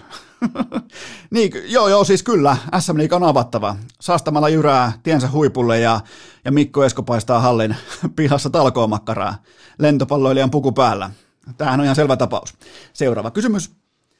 Jäps murskaavaan 5-1 voittoon sarja-avauksessa, vaikka Tomi Mikkonen jätettiin kokoonpanon ulkopuolelle. Onko tämä voimannäyttö statement vai pitääkö Mikkosen takareidestä olla jälleen huolissaan? Tämä oli, tämä oli mun papereista oli päävalmentaja Partoselta Hauviksen näyttö, eli sama kuin aikoinaan vaikka Pep Guardiola olisi jättänyt Barsan avauskokoonpanosta kokonaan Lionel Messi, vaikka katsomoon tylysti, ihan vaan osoittaa pointin koko muulle La Ligalle, että hei, me ollaan alfoja, joten tota, Mikkonen on kuitenkin urheilukästin äh, kattavien lähteiden mukaan täydessä kunnossa ja koko Järvenpää odottaa jo varpaillaan kakkosen Hollandin kausistartti, eli sellainen 15 maalia edelleen, tästäkin huolimatta on silkkaa realismia. Seuraava kysymys. Mitä odotat Makvan 2.0 viikonloppuna Vegasin häkissä? Äh, vaivatonta voittoa, koska tämä niinku, Tämä on Dana Whitein lahja, kädenojennus suomalaisottelijalle. Ja jos ei Magvan Amerikani käytä tätä lahjaa, tätä lahjakorttia, tätä freerollia, niin, niin, niin sit saa syyttää ihan itseään. Niin kuin keskimäärin myös urheilussa saa syyttää silloin, kun ei pärjää, niin vain ja ainoastaan itseään. Ja kaikki muu kuin ylimarssi tässä ottelussa tuottaa ihan autenttista reiden raavinta häpeää. Joten tota, vastassa on Kamuela Kirk, joka on saanut sopimuksensa jonkin sortin reality TV UFC-ohjelman kautta joten se on ihan kaikki, mitä pitää vihollisesta, ruukiesta, tulokkaasta, keltanokasta tietää, ja kyseessä on ihan täydellinen höpö-höpö-ottelukortti, ja tämä on vielä esikortin neljänneksi arvokkain ottelu, noin UFCn henkilökohtaisen niin kuin myyntikirjanpidon mukaan, joten tota, ihan siis puhutaan puuloakitason tapahtumasta näin niin kuin Makvan Amerikanin kohdalla, mutta Makvan 2.0 on pakko sanoa vielä, että joku lähetti mulle inboxiin vanhan Coach Kavanahin kuvan Irlannista ja coachi käytti kyseistä termiä jo vuonna 2019, joten Makvan ei ihan ilmeisestikään muista sitä, että hän on kerran jo näköjään tolleen niinku treeniolosuhteissa brändännyt itsensä Makvan 2.0, joten onko tämä Makvan nyt sitten oikeasti Makvan 3.0 vai ollaanko jopa 4.0? Mä en enää pysy, niinku, mä en pysy taulukossa enää perillä, kun toi on niin saatanan vilkas poika, mutta tota, tämä 2.0 onkin näköjään sitten vähän pidempi prosessi, kun tämä on kaksi vuotta sitten ollut jo, päivälleen kaksi vuotta sitten tapetilla. Öö, Sein Burgosia vastaan Amir Khani äh, tuossa muutama tovi sitten, niin, niin Mä en ymmärtänyt silloin tätä aikaeron kanssa pelleilyä, mutta menkö, menkö tällä kertaa nyt sekin, koska vastassa ei todellakaan ole mitään burgosia, vaan vastassa on UFC-ruukie. Mä ootan myös, että helpon ja vaivattoman ja tyylittelevän voiton jälkeen Makvan tyrkyttää itsensä heti uudestaan häkkiin, ja hänellä on kalsareita mukanaan vähintään kuukauden visiitille, vähintään kuukauden viisumille, vähintään, vähintään kuukauden työrupeama potentiaalille Las Vegasissa, koska kuunnelkaa, siellä on neljä eventtiä, neljä UFC-eventtiä kuukauden aikana tästä hetkestä eteenpäin lukien. Yksi niistä on toki siinä naapurissa Arizonan puolella, mutta kuitenkin. Mä en anna tälle tulevalle voitolle mitään arvoa, mutta mä ymmärrän tämän prosessin, koska nythän siis Makvanilla loppuu sopimus tähän kyseiseen otteluun, joten nyt tästä näppärällä, tyylikkäällä, ehkä jossain määrin myös meteliä herättävällä voittotavalla, niin äkkiä uutta lappua kouraan ja jää sinne Vegasiin ja tyrkyttää itseään ihan kaikkiin matseihin, jokainen pois jäänti, mikä tahansa sarja näin poispäin, niin ei muuta kuin takaisin vaan äh, tonne UFCn, äh, Vegasin UFC-häkkiin. Joten tota, mä uskoisin, että siinä on se kaava. Mä, mä uskon, että tosta niin löytyy se Makvanin ajattelumalli tähän kyseiseen matsiin, koska muutenhan tämä on ihan täysin höpö, höpö esiottelu, hö, hevonpaskakortti, missä pääottelukin on ihan täys farsi. Kukaan ei tule katsomaan, ketään ei tule kiinnostamaan ja näin poispäin, joten tota, tässä on pakko löytyä joku isomman kuvan ratkaisu ja se on se, että hän, hänellä on varmaan kuukauden kalsarit mukana. Nyt ei vaan pa, niinku, pa, parane paskantaa kalsari heti ensimmäiseen matsiin, mutta mä en niinku, mä en näe mitään muuta vaihtoehtoa kuin selkeä voito. Mä en suostu näkemään kun sinne tuodaan niinku uhrilahja, että hei, tässä on Dana White tulee ja ilmoittaa, että hei, tässä olisi tällä UFC-ruuki, että Makvan, voitko nyt jälleen kerran voittaa pitkästä aikaa UFC-ottelun, niin, niin, niin tota, se on tämän niinku kupletin juoni. Seuraava kysymys. Onko Jake Paulilla mitään mahdollisuuksia Tyron Woodleyta vastaan? Öö, Mä lyön pöytään ennusteen, että hän voittaa Woodlin vaivatta. Laji on siis nyrkkeily. Woodley on aivan täysin luokaton mikkihiirilyöjä, ihan täyttä niinku feikki tofu lihaa koko ukko täynnä ja muutenkin absoluuttinen feikki viihde pakettina, joten tota, ja ihan sysipaska trash talkeri. Ja hän sopii tähän narratiiviin, hyväksi käytettyyn narratiiviin täydellisesti. Jake Paul voit olla hänestä mitä mieltä haluat ja todennäköisesti myös oot. Hän osaa nyrkkeillä. Se on näiden UFC-X-tähtien kannalta helvetin valitettava tosiasia, että hän osaa hallinnoida etäisyyttä aivan miten haluaa, ja mä ennakoin, että Jake Paul voittaa tämän ottelun erien 2-3 aikana TKOlla, ja tämä on kyllä hyvin mielenkiintoinen asia, että miten miten nämä niinku joskus jotain jopa voittaneetkin UFC X-tähdet lähtee häpäsemään itsensä aivan eri lajiin, mutta me kaikilla on hintalappumme. Sehän johtuu vain ja ainoastaan siitä. Että niin kuin mehän voidaan mouhota tämä, että minä en ainakaan tee tuommoista, mutta siinä on riittävästi rahaa pöydässä, sä teet ihan mitä tahansa. Se on vaan kylmä fakta. Sun arvot menee sen jälkeen roskakoriin ihan jokaisella. Seuraava kysymys. Mitä ajattelet Floyd Mayweatherin ja Logan Paulin äh, nyrkkeilymatsin säännöistä? Joo, mä siis oikeastaan sellaisin tuossa linjauksia puolivillaisesti läpi eilisiltana ja mä ymmärsin, että, äh, että se kohta, missä luki, että äh, voittajan nimeä ei lueta, oli muodossa voittaja ei osaa lukea, koska sehän olisi niin kuin, ympyrä olisi sulkeutunut sillä, että Floyd Mayweather voittaa, mutta se ei osaa lukea sitä ää, tosiasiaa, että se voittaa. Se ei osaa lukea sitä ottelupöytäkirjan raporttia, niin tota, tavallaan se on ihan kaikki, mitä pitää tietää Floyd Mayweatherista ää, tota, tästä poikki olevasta, virallisesti rahaongelmissa ja jälleen kerran poikki olevasta naisten hakkaajasta, joten tota, Logan Paul on jäänyt kyllä valitettavasti veljensä jalkoihin markkinointivasaran käytössä, ja tämä on ihan kakkoskorimatsi. Kaikki fokus on Jake Paulissa, koska hän hän osaa pelata somegeimiä paljon paljon paremmin kuin hänen nössöveljensä, mutta tota, kaiken kaikkiaan se on ihan selvää, että ketkä kaksi mikä on kyllä varmaan nyrkkeilypuritanisteille aikamoinen shokki ja niin kuin jopa aiheuttaa tällaista niin kuin autenttista oksennusrefleksiä, mutta, mutta tota, se on ihan selvää, että ketkä kaksi pyörittää nyrkkeilybisnestä 2021. Se on, se on ihan niin kuin, se ei ole enää mikään hot take, vaan se on ihan tosiasia. Seuraava kysymys. Mitä tuntemuksia Elmo Lakan Suomen ennätys herätti? Arto Brykkaren ikuinen ennätys lähti narikkaan 110 metrin aidoissa ja mä toivon, mä toivon tässä kohdassa, että Lakka saa otettua kaiken momentumin tästä kyseisestä ennätyksestä irti. Nyt on vasta kausi, miettikää mihin kohtaa teki ennätyksen. Heti tähän kesäkuun alkuun starttiin välittömästi naisaitajuoksijat on nyt kattanut tällaista niin kuin media- ja PR-pöytää suomalaiselle yleisurheilulle varmaan kolme, neljä vuotta. Ja nyt Lakan pitää uskaltaa istua siihen katettuun pöytään ja uskaltaa syödä, nauttia niistä antimista. Siitä on kyse. Eli nyt pitää olla manageria, nyt pitää olla asioidenhoitaja, nyt pitää olla tyrkyttäjää. Nyt pitää olla manageria, joka tyrkyttää, tyrkyttää lakkaa jokaiseen mediaan, lehteen, ohjelmaan, podcastiin, mihin tahansa. Se momentum on nyt. Se ei ole syyskuussa, se ei ole lokakuussa, se ei varmasti ole marraskuussa. Se on nyt. Se momentum kulkee yhtä helvetin kovaa kuin tuo jätkä juoksee aitoja, joten tota, toivottavasti ottaa kaiken edun puolelleen tästä. Seuraava kysymys. Lakers ja LeBron ulkona pudotuspeleistä. Millä tekosyillä LeBron ratsastaa tämän kesän? Hmm.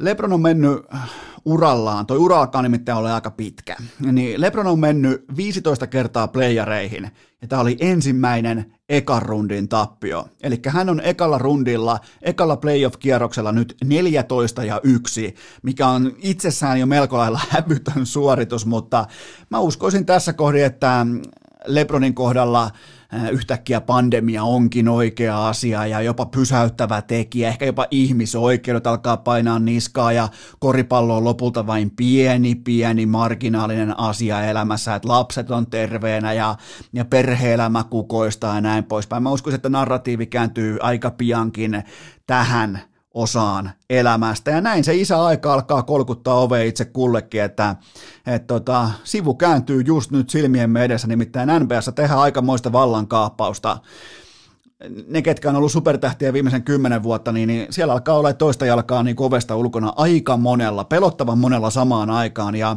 ja se, mikä on merkille pantavaa on niin urheilutemaattisesti, niin, niin LeBron luovutti tämän kyseisen ottelusarjan ottelussa numero neljä. Eli siinä on teille LeBron-faneille legasia kerrakseen. Eli se luovutti ottelussa numero, numero neljä, hävisi vitosen ja kutosen aivan pystyy, ja sen jälkeen lähtee todennäköisesti... Mm, pretty much, pretty much broken handillä, lähtee melko lailla murtuneella kädellä tuo varma. Olikohan muuten omaa kipsiä mukaan tällä kertaa hallilla? Aikoinaan oli Lebronilla, silloin oli oma kipsi mukana, että se pystyy tappion jälkeen laittaa itselleen kipsin käteen. Niin tota, sitä, silloin varmaan on nykyään oma rullatuoli tai jotain muuta vastaavaa, että pääsee selittelemään asian parhain päin.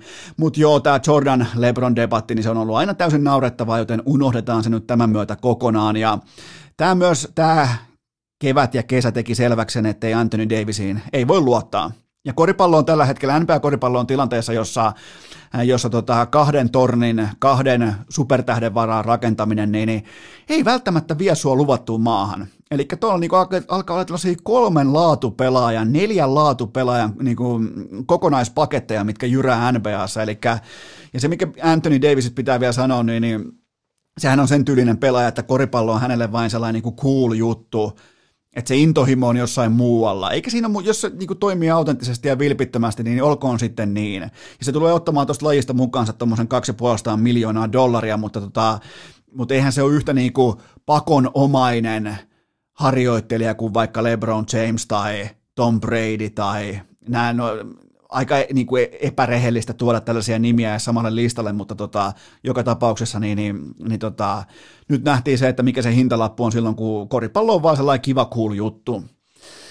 Seuraava kysymys. Äh, jos hyppään mukaan nyt NBA-kesään, niin mistä löytyy mielenkiintoisin tarina seurattavaksi? Kyllähän toi Trae Youngin vihollis, vihollisrooli, oikeastaan niin yhtäkkiä kummunut ja herännyt vihollisrooli aivan kaikkia, aivan kaikkea vastaan, niin sitä on kaunis katsoa ja äh, kun sä otat ton vihollisviitan niskaan, niin silloin myös on pussitettava ja myös Trae Young Atlantan paidassa, niin se myös pussittaa. Äh, tähän saakka Knicksia vastaan viiteen otteluun, 30 paunaa per peli ja 10 syöttöä per peli se on kovaa bisnestä, se on kovaa touhua. Nyt tulee vastaan Philadelphia 76ers, joten tota, ja siinä on tavallaan sitten taas mahdollisuus, koska Filossahan sua vihataan jo pelkästään sillä, että sulla on vastustajan paita päällä. Joskus vihataan jopa sitä, että sulla on omien, oman joukkueen paita päällä. Niin tuolta on todella vaivatonta hankkia uusia vihollisia tuosta Vatipäiden luvatusta kaupungista, joten tota, olihan se kumarrus MSGn keskiympyrässä kesken pelin, niin, niin se oli pallipitoinen liike 22-vuotiaalta kaverilta, mutta se on asettanut itsensä nyt positioon, missä ei voi sulaa. Nyt ei voi vetää vihkoon. Nyt ei voi olla keskinkertainen, joten Trae Young ehdottomasti tämän kesän tarina. Seuraava kysymys. Luojan kiitos myös viimeinen kysymys. Aleksi Belle ja OGlle ensimmäinen pokaali. Miten merkittävä asia nuorelle joukkueelle? No mun mielestä tämä ei enää ole, tämä ei missään nimessä ole nuori joukkue. Niin kuin CS-termein tämä Kore alkaa olla jo veteraaniporukka, eli Mantu, Aleksi B ja, ja sitten tota Valde. Eli niillä on riittävästi toistoja jo porukalla takanaan ollakseen veteraani Kore sen osalta, että ei nyt voida puhua mistään nuoresta porukasta. Ja, ää, OG on paskonut pussihousun lahkeeseensa tässä finaaleissa oikeastaan tähän päivämäärään saakka, mutta mä, mä silti niin kuin uskon, vaikka tämä oli tämä niin kuin turnauksen kokoluokka, oli tyyppiluokkaa piirikunnalliset tai niin kuin, äh, Heinolan kirjaston lanit, niin tota, silti pikin kaataminen tosi paikassa, niin se on mentaalisesti merkittävä asia tuolle porukalle. Ja Aleksi B, kattokaa Aleksi Btä, se on vaihtanut otettaan, tyyliään, diskurssiaan. Tällä niin kuin iloinen söpö freshman. Äh, freshman on nyt vähän enemmänkin niin kuin synkkä business sophomore, ja sehän käy meille. Tukka on kammattu tiukasti taakse, on tuijotusta mukana. On, on, onko jopa pudottanut pari kiloa, vaikka on aina ollut niin kuin huippu, huippurheilija olonen, niin onko pudottanut pari kiloa ja jotenkin niin kuin todella sellainen sellainen, niin kuin, miten voisi sanoa, virtaviivainen presence ja sellainen business presence on tällä hetkellä Aleksi b joten tota, itse asiassa Aleksi B alkaa näyttää siltä, miltä Matthew McGonaghy näyttää melkein kaikissa elokuvissaan, joten tota, se on hyvä suunta. Mä otan nyt IEMssä OGlta selkeää ja dynaamista pelaamista. Kaikki on hyvin kuin Kolumbuksessa konsana, mutta se on ihan oikeasti hyvin että tota, OG on menossa sinne, mihin mä lupasin, eli top, top 5 tällä menolla, ja ne isot pelit, ne, ne ratkaisuhetket, ne kytkin hetket, ne omalla täydellä ostolla pelaaminen vastustaja Forsea vastaan ja tällaisia niin kuin marginaalipistolihippoja vastaan, niin ne, ne pitää pystyä kliinisesti klaaraamaan joka saatanan kerta. Et niitä tulee jostain syystä tolle porukalle, kun mun henkilökohtaisen kirjanpidon mukaan muille. Joten tota, se, siitä kun pääsee vielä niin kuin tavallaan ne koukut saa kitalaistaan irti vielä tässä tota, ravisteltua, niin, niin, niin toi porukka menee, toi menee kohti isoja pokaaleita. On, toi ei vuoda just nyt viime aikojen otannalla toi ei vuoda yhtään mistään, joten Aleksi B ja OG on matkalla kiistattomalle huipulle. Semmoista. Sitten mennään kohti Juha Korhosen ja Puhtimäen vierailuita. Ja muistakaa vielä se, että mikäli leijonat jyrää itsensä sunnuntai-finaaliin, niin heti sunnuntai-aamusta jaksoa ulos, muuten ehkä menee maanantaille. Mutta nyt kuitenkin nautitaan pesäpallosta ja ensin siis ää, Juha Korhonen ja sen jälkeen Juha Puhtimäki. Urheilukääst! Ei aina paras, mutta joka ikinen kerta ilmainen! Mutta, mutta, mutta ennen kuin hypätään junttipallon luvattuun maailmaan, niin mulla on teille pikainen kaupallinen tiedote ja sen tarjoaa elisa.fi kautta urheilukääst. Voit heti mennä osoitteeseen elisa.fi kautta urheilukääst, koska sinne on kaivettu teitä varten jälleen kerran kolme kesäistä helletuotetta, joista mun papereissa osoitteessa elisa.fi kautta urheilukääst, koska mä olen itse tämän tuotteen ostanut, mä tiedän mistä mä puhun. Siellä on nimittäin Will Fun ilmastointilaite, niitä on saatavilla, niitä on varastossa ja ne kannattaa mennä ostamaan välittömästi ennen kuin ihmiset tajuaa, että tämä lämpötila, tämä on tosiasia, kylmätyöt loppuu, mitä sä tarvitset, tarvit viilentä ja sä tarvit ilmastointilaitetta, joten se kannattaa käydä ostamassa ennen kuin ne myydään loppuun. Mulla on täsmälleen sama hyrrä tässä vaatekomeron ää, kulmassa. Mä kylmennän sillä aina tämän sivuhuoneen ennen kuin mä alan tekemään jaksoja, joten se on toiminut aivan täysin moitteettomasti. Sopii sekä ää, omakotitaloihin, sopii kerrostaloihin, sopii ihan mihin tahansa. Siinä on poistoputki, sä voit poistaa sen kuuman ilman vaikkapa ikkunan raosta tai mistä tahansa oven kulmasta tai miten tahansa operoida sen laitteen kanssa. Vahva, vahva suositus ennen kuin helteet alkaa, joten se löytyy alennushintaan teille, vain teille alennushintaan. Siinä on 50 euron alennus ja se löytyy osoitteesta elisa.fi kautta urheilukääst. Siellä on myös huippulaadukkaat vastamelukuulokkeet ja yksi yllätystuote nimenomaan teitä varten. Yhteensä kolme tuotetta, ilmastointilaite, vastamelukuulokkeet ja yksi yllätystuote, joten menkää osoitteeseen elisa.fi kautta urheilukääst. Siellä ikuisesti ja aina ne alennukset on vain ja ainoastaan teitä varten parsittu. Tähän kylkee myös toinen huippunopea kaupallinen tiedote ja sen tarjoaa Dr. Oetker, eli kaikkien pizzapakastelaatikoiden Goat. Onneksi mä näin vihdoin, joku teistä lähetti mulle video, että miten mm, opiskelijapudjetilla syödään pizza oikein, niin tota, joku teistä on toiminut samalla tavalla kuin minä aikoinaan lukioikäisenä, ehkä myös yliopistoikäisenä, eli kun ei ole just nyt motivaatiota tehdä tiskejä, hinkata tiskejä, niin käyttää sitä pizzalaatikkoa myös lautasena. En suosittele kellekään, mutta ehkä itsekin on tullut toimittua näin, mutta onneksi joku teistä tai parikin teistä koppasi tämän ajatuksen, että voipi olla muuten, että minäkin olen toiminut niin.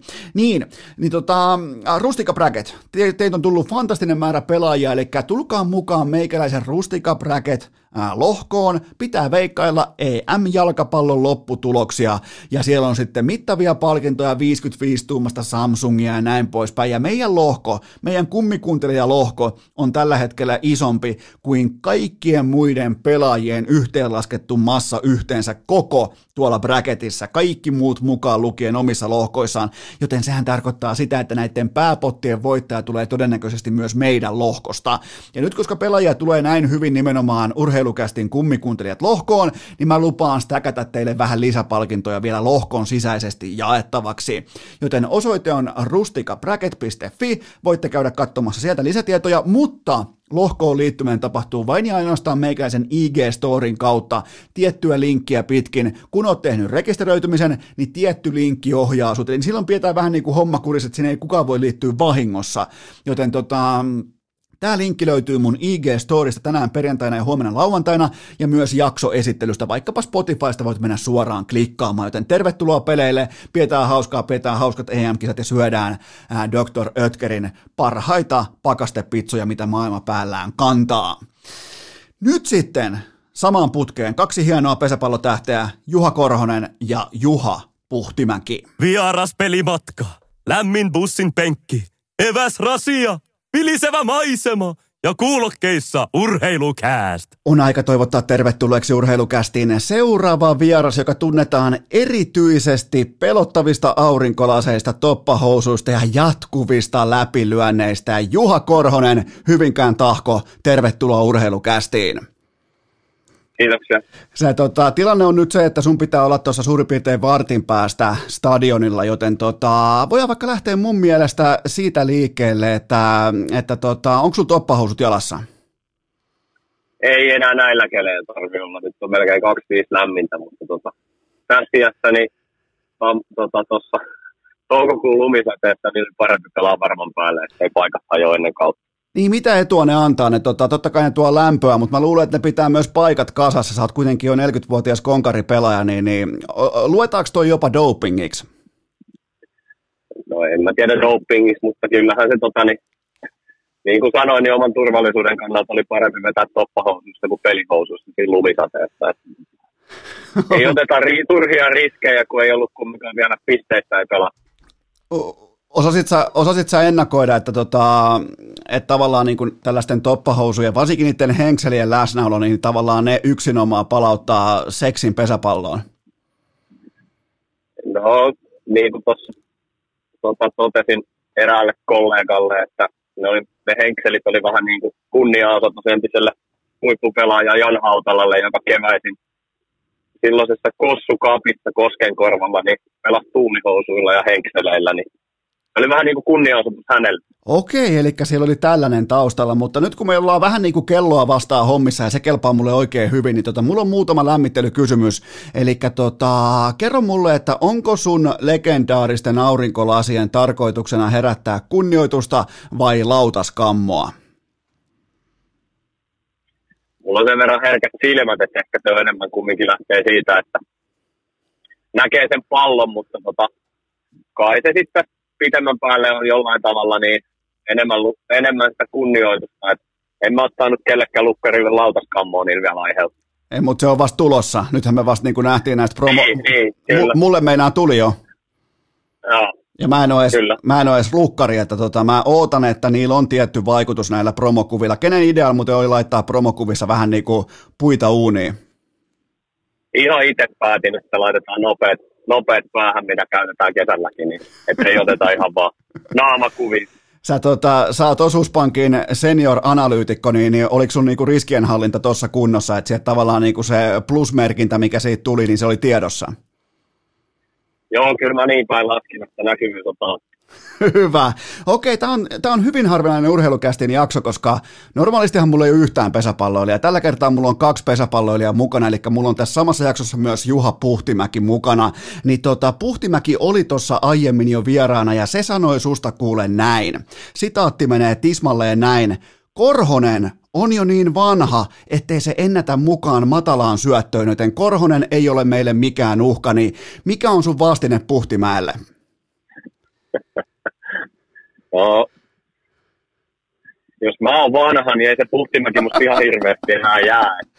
Ei silläkään se jalka enää liiku, että hyökätään sitä vastaan niitä pienillä sitten. Ai jumalauta, ei se siis, ei se mitään ole sanonut, eikä, se eikä, eikä mä ole sen kanssa mitään jutellutkaan, mutta tota, itse asiassa fakta on se, että te molemmat tuutte nyt tähän samaan jaksoon vieraaksi, mä kepitän teitä, mä kampitan teitä kumpaakin samalla tyylillä, mä teen myös Puhtimäelle sama jutun, mulla on jo susta kaivettu sitaatti tota, hänelle osoitettuna, ja katsotaan miten se reagoi siihen, mä hän niin kuin laitetaan Joo. tällaista, niin kuin, laitetaan rivalria alueelle, ja nyt kun saadaan Hyvinkään ja Tampereen vastakkain, totta kai koko Suomen pesäpallo liekkiin, niin tota, okei, mennään nyt sitten ihan jopa asiaakin, mikä on urheilukästissä aika harvinaista, niin, niin superus, äh, superpesiskausi on nyt alkanut, niin, niin äh, kerrohan mulle, että miltä tämä Hyvinkään tahkon mestaruusjuna nyt vaikuttaa? No kyllähän me haastajina kauteen lähdetään, siitä ei pääse mihinkään. Että tota, siellä, on, siellä on ne neljä vakio välieräjoukkuetta ennakkoon, niin kuin, mitkä on monta vuotta jo ollut. Ja, ja sitten toi Manse tuli tuohon vielä vielä viime syksynä sotkemaan pakkaa. Toki sotki aika monen joukkueen osalta myös, että hankki sieltä niitä pelaajia. Niin tota, se viisikkohan tuossa nyt lähtee niin kuin ennakkoon niin sanotusti kaikki mestarisuosikkeina ja me tullaan sitten siinä haastajana. haastajana. Mä oon ihan sinänsä niin kuin tyytyväinen tähän, mitä me ollaan talven aikana tuossa saatu, saatu tehtyä, vaikka tämä korona on aika pahasti meitä, meitä tuossa tota, treenillisesti sotkenutkin, että ei ole päästy, ei ole päästy ihan hirveästi hallissa pelaamaan eikä, eikä koko joukkueella treenaamaankaan, mutta tota, onneksi tämä nyt siinä mielessä on niin, että kauden aloitus on venyt, niin ollaan nyt pihalla päästy sitten tekemään. Ja, ja tota, ollaan ihan hyvä, hyvässä vaiheessa, mutta toki paljon, paljon pitää pelin kehittyä, että ollaan sitten pudotuspelien alkaessa, niin oikeasti semmoisessa asemassa, että pystytään nämä etukäteen nimivahvemmat joukkueet haastamaan. No mitä sitten, jos mennään yksilötasolle, niin, niin kuinka monen lyönnin marginaalilla aiot voittaa lyöntikuninkuuden? Se riittää, että vaikka olisi tasalukemista. Se, se, olisi kyllä kova, se, olisi, se olisi kyllä kova juttu, että jos, jos olisi se yksi kunnari enemmän ja sillä voittaisi. Tota, tota, tota. Mutta se on sitten, tulee, tulee jos on tullakseen. Siellä on Rautiaisen alueelle aloitti semmoisella vaatimattomalla kymmenen lyödyn, lyödyn pelillä, niin tota, siinä saa jo muutama peli pelaa, että sen saa edes kiinni. Niin, siellä oli Kempele näytti, että siellä on konkurssissa kohta muutkin paikat kuin tehtaat, mutta tota, ja oli nimittäin oli, oli aikamoinen karttu kylpy siellä, mutta tuossa mun pitää ottaa kiinni tuosta, että kun sä lyöt, mä oon katsoa yhtä sun peliä, joten mä teen yhden, sä, sä rakastat varmaan otantoja, kun sä oot riskienhallinnassa ja analyytikkona töissä, tota, niin, niin, mun otanta on nyt yksi ottelu, käytännössä jopa yksi lyönti, ja mun väite on se, että sä oot parempi lyömään sinne tenniskenttien puolelle, eli kolmospuolelle sun kotikentällä, niin onko mä oikeassa? No, mä kyllä väittäisin, että jos katsotaan koko uran, uran lyönnit, juoksut ja läpilyönnit, niin, niin tota, veikkaisin, että yksi kolmasosa on, on niin kuin, jos laitetaan keskelle kenttää viiva, niin kolmas puolelta ja loput kaksi. Okei, okay, eli mun, mun otanta ei nyt, se ei toimi. Joo, ei se, ei se, ei se toimi. Että kyllä mä väitän, että sinne muutajan puolelle on enemmän niitä läpilyöntejä tullut suuren varrella lyötyä kuin mitä, mitä sinne tenniskentille. Mä kävin muuten katsomassa legendaarista muuntajaa, niin tekeekö se musta aidon pesisfanin? Joo, kyllähän se on ihan hyvä käydä tutustumassa. Ja joskushan on jollekin vierasjoukkojen kapte, ka, kopparille huudettukin sitten, kun on tarpeeksi monta kertaa siellä käynyt, että joksa muistat, mitä siellä seinässä lukee. mitä siellä muuten lukee? Ei siellä taida lukea. Siellä taisi joskus lukea hyvinkään lämpövoima, mutta en ole ihan varma lukeeko enää.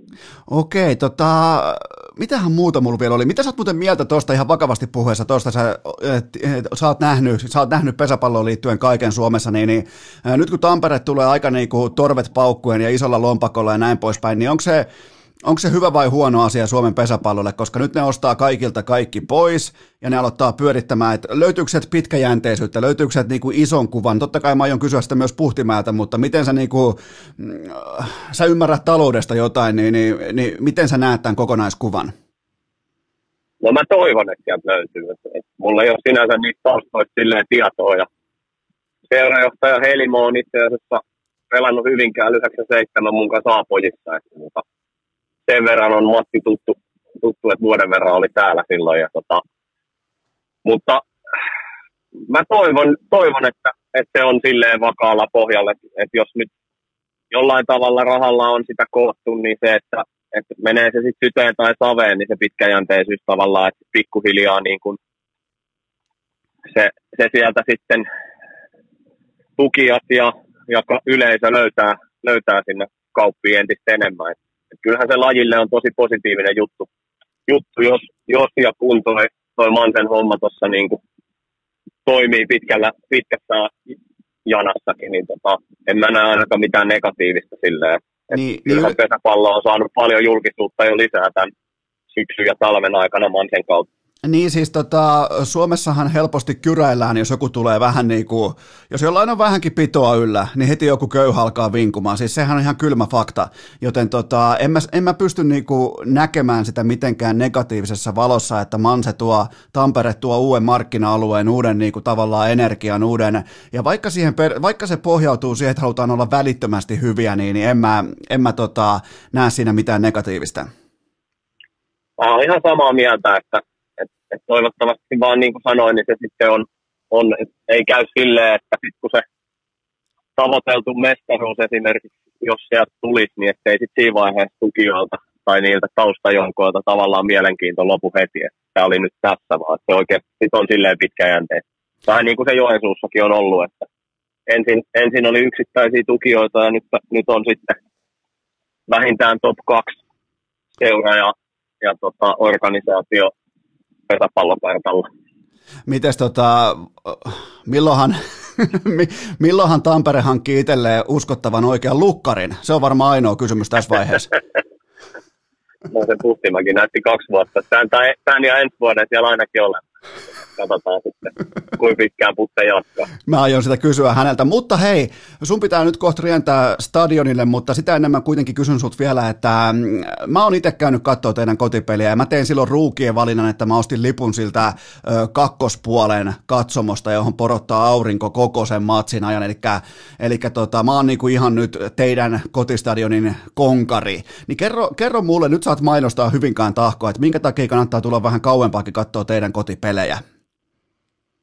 No, kyllähän Pihkalassa, Pihkalassa yleensä pelataan, pelataan semmoisia pelejä, että tulee paljon juoksuja ja, ja tapahtumarikkaita pelejä ja, ja tota, kyllä mä uskon, että ensi vuonnakin, ensi vuonnakin pelataan samanlaista pesistä, että ollaan, ollaan varmasti värikäs, toivon mukaan värikäs joukkue, että saadaan, saadaan tota sisäpeliä ja. myös auki paremmin kuin mitä viime vuonna. Ja, ja tota, sinänsä mun mielestä olit ihan oikeat katsomassa, kun sä olit siellä kakkospuolen katsomassa, että siellä on, to, jos nämä lohkot nyt jat, jat, edelleen jatkuu, että rajoitukset on semmoiset, niin kuin meillä nyt varmaan ainakin alkukaudesta vielä ikävä kyllä täällä Etelä-Suomessa on, niin, niin kyllähän kakkoskatsomo on, niin kuin sanoit, aurinkokatsomo, mutta sitten on myös se virvokejuomakatsomo siellä. Joo, ja siis täytyy muuten, täytyy muuten sanoa, että se, tota, se makkarakioski, kerä, äh, kerä tota, oli laitettu limpparit ja vissyt sellaiseen kylmä äh, jonkinnäköiseen astiaan, siis nerokkaasti tehty, niin se meni mulla välittömästi jatkoon. Siis mä ostin no. var, varmaan neljä makkaraa, yhden, yhden tai kaksi munkkia, kolme kahvia ja kaksi limua. Eli tavallaan mä maksan sun palkan. No niin, se on hyvä. Eli... Useamminkin sitten, jos vaikka, vaikka saisi vielä palkan korotuksen. niin, no se, se voi kato olla koska tahansa, että kyllähän sä itse OP-miehenä tiedät, että onko muuten mitään chanssiä mennä, mulla on jonkin verran rahaa OPlla, niin onko sulla mitään chanssiä mennä laittaa yhtä nollaa mun tilin perään? Ei, mulla ei ole minkäännäköisiä tilinkäyttöoikeuksia ja muiden tileille. Ai tai rahaliikenneoikeuksia, mä oon semmoisessa hommassa. Ai saatana, sit olisi mullakin ollut yli tonni rahaa. Mut hei, mä, mä, päästän sut tästä nytten tota, stadionille. Tää oli suuri kunnia, tää oli ilo ja nyt me tietää, että mistä nämä toppahousut on peräisin. Me tietää, että mitä aurinkolasien takaa löytyy, joten tota, hei kiitos, että sulla oli aikaa urheilukästille ja kaikkea parasta Hyvinkään tahkolle nyt tähän alkavaan, teidän osalta alkavaan superpesiskauteen. Kiitoksia. Urheilukääst! Yhtä hukassa kuin Puhtimäki Helsingissä. On aika toivottaa tervetulleeksi urheilukästin vakio, vakio, vakio, vakio vieras, joka nykyään totta kai kutsuu itse itsensä paikan päälle. Juha Puhtimäki, jälleen kerran. Tämä taitaa olla vierailu numero 72. Tervetuloa urheilukästiin. Kiitos paljon.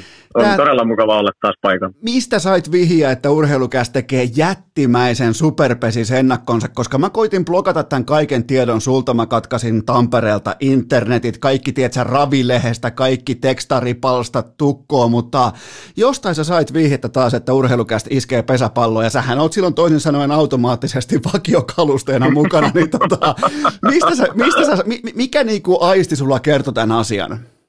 Mä, mä koen sut jo vähän niin kuin sielun, sielun veljeksi, niin mä osaan jo aistia vähän niin kuin tollaisia, tollaisia aaltoja, niin se, se, tuli yhtäkkiä, että nyt mä tiedän, että Eskolla on mua ikävä. Jumalauta, tämä on kyllä kovaa kamaa, mutta tota, tämä on, tää on nyt sitten Superpesis special tämä jakso, ja kaikki on totta kai vedetty suoraan lennosta, hatusta vetään, tuommoisella about kahden tunnin varoajalla, mutta tässä oli jo vieraana, kuunteles nyt, tässä oli jo vieraana Juha Korhonen, ja se sanoi susta näin, mä kysyin mitä se ajattelee Juha Puhtimäestä, niin kuuntele, se sanoi näin. Osaan lukea jokaisen syötön etukäteen ja lyön pallon läpi aina kun haluan. Puhtimäki on nykyään, kuuntele, Puhtimäki on nykyään parempi raviohjastaja kuin lukkari. Aika niinku, mi- miten, miten vasta kommentoit? kuulostaa oikein koremaiselta kommentilta. Että tämä oli jotain ihan varmaan suoraan koren suusta, kun sitä, sitä äijää on tuntenut tuossa viimeisen kahdeksan vuotta, niin tämä kuulostaa justiin oikein koren kommentilta. En usko, että tässä on yhtään värikynää mukana. No nyt jos paljastetaan, niin tota, mä tein saman källin myös Korhoselle. Ja, tota, ja mä, mä, keksin sillekin yhden sitaatin sulta, vaikka sä oot vasta Joo. jälkikäteen nyt tässä vierailussa. Niin tota, mä keksin sulta silleen, mitähän mä sanoin silleen, että tota, öö, joo, että Korhonen et Puhtimäki sanoi näin, että Korhonen on nykyään niin vanha, että se ei ehdi yhteenkään matalaan syöttöön mukaan. Niin, niin sehän kaivoi siellä jo niin kuin analyyttistä dialyktiikkaa jonkinnäköistä esiin, että hetkinen, tämä ei voi pitää paikkansa, koska data kertoo, että niin, niin ai jumala, tämä on hyvää kamaa. Ja, ja tota, mutta näinhän... Pitää muistaa koressa, että se on pankissa töissä ja tekee sitä hommaa työksessä. Niin, ja, ja, ja, ja, voi kaivaa sulle minkä analyytiikan yhtäkkiä vaan. Joo, ja sehän omistaa meidän rahat. Että niinku, kannattaa, se, kannattaa tarkasti katsoa, kelle vittuulee tässä maailmassa, koska tota, mutta se, se, meni hyvin. Ja tota, tälleenhän muuten ihan vakavasti puhuen, niin, niin näinhän monesti luodaan sellaisia, varsinkin amerikkalaisessa mediassa sellaisia tota, vähän niin kuin, voisiko sanoa valheellisia, hetkellisiä vihollissuhteita, eli vähän niin kuin tuolta haetaan, hei toi, sano, toi ehkä sanoo susta näin, ja sen jälkeen siitä voi saada myllyn käyntiä. Tämä oli vähän niin kuin teille esimakua siitä, jos joskus pelaatte vaikka MLBssä, Kurikan kanssa lähette sinne, niin, tota, niin siellä on sitten tätä luvassa. No niin, se pitää pistää korvan taakse sitten, kun siellä on. Si- milloin muuten olet menossa? Kai se on tämä baseball. Mehän sovittiin jo silloin pari vuotta sitten, että tämä baseball-kortti pitää katsoa, niin, niin missä vaiheessa me ollaan? Kyllä mä oon, mä oon vielä haudut, hauduttanut sitä tuossa, että mä, mä luotan tässä kohtaa vaan omiin lahjoihin. Mites tota, onko Kurikan, Konsta Kurikan baseball-urasta keskusteltu pesispiireissä? Öö, sillä lailla ohi menneen, että niin kun on huomattu, että on käynyt siellä Saksassa kokeilemassa sen yhden pelin, mutta ei, niin kun, ei niin kun sillä lailla mitenkään erikoisemmin. Että onhan se niin kun sillä lailla mielenkiintoinen nähdä, että niin kun siitä saadaan nyt jonkunnäköinen esimerkki, että miten se pärjää siellä. Ja toki sillä lailla, että Konstalla nyt on tuo heittokäsi on hivenen poikkeuksellinen, niin onhan se niin kuin mielenkiintoinen nähdä, että mitä, mitä, sillä mitä se kortti hänelle tuo. Niin, ja sitten kun se alkaa tienaamaan sen parikymmentä miljoonaa vuodessa, niin tehän olette kaikki kateudesta vihreän, että puhu sille ikinä enää mitään. No justi jotakin tällaista tahkopihkalla me nyt ollaan jo haukuttaa vaalimpaa helvettiin, että kun oltaisiin pelattu baseballia, niin puhuttaisiin vähän eri rahoista kuin nykyään. onko, onko, se, onko Tahko Pihkala syy sille, että Puhtimäkikin tienaa vain 100 tonnia vuodessa?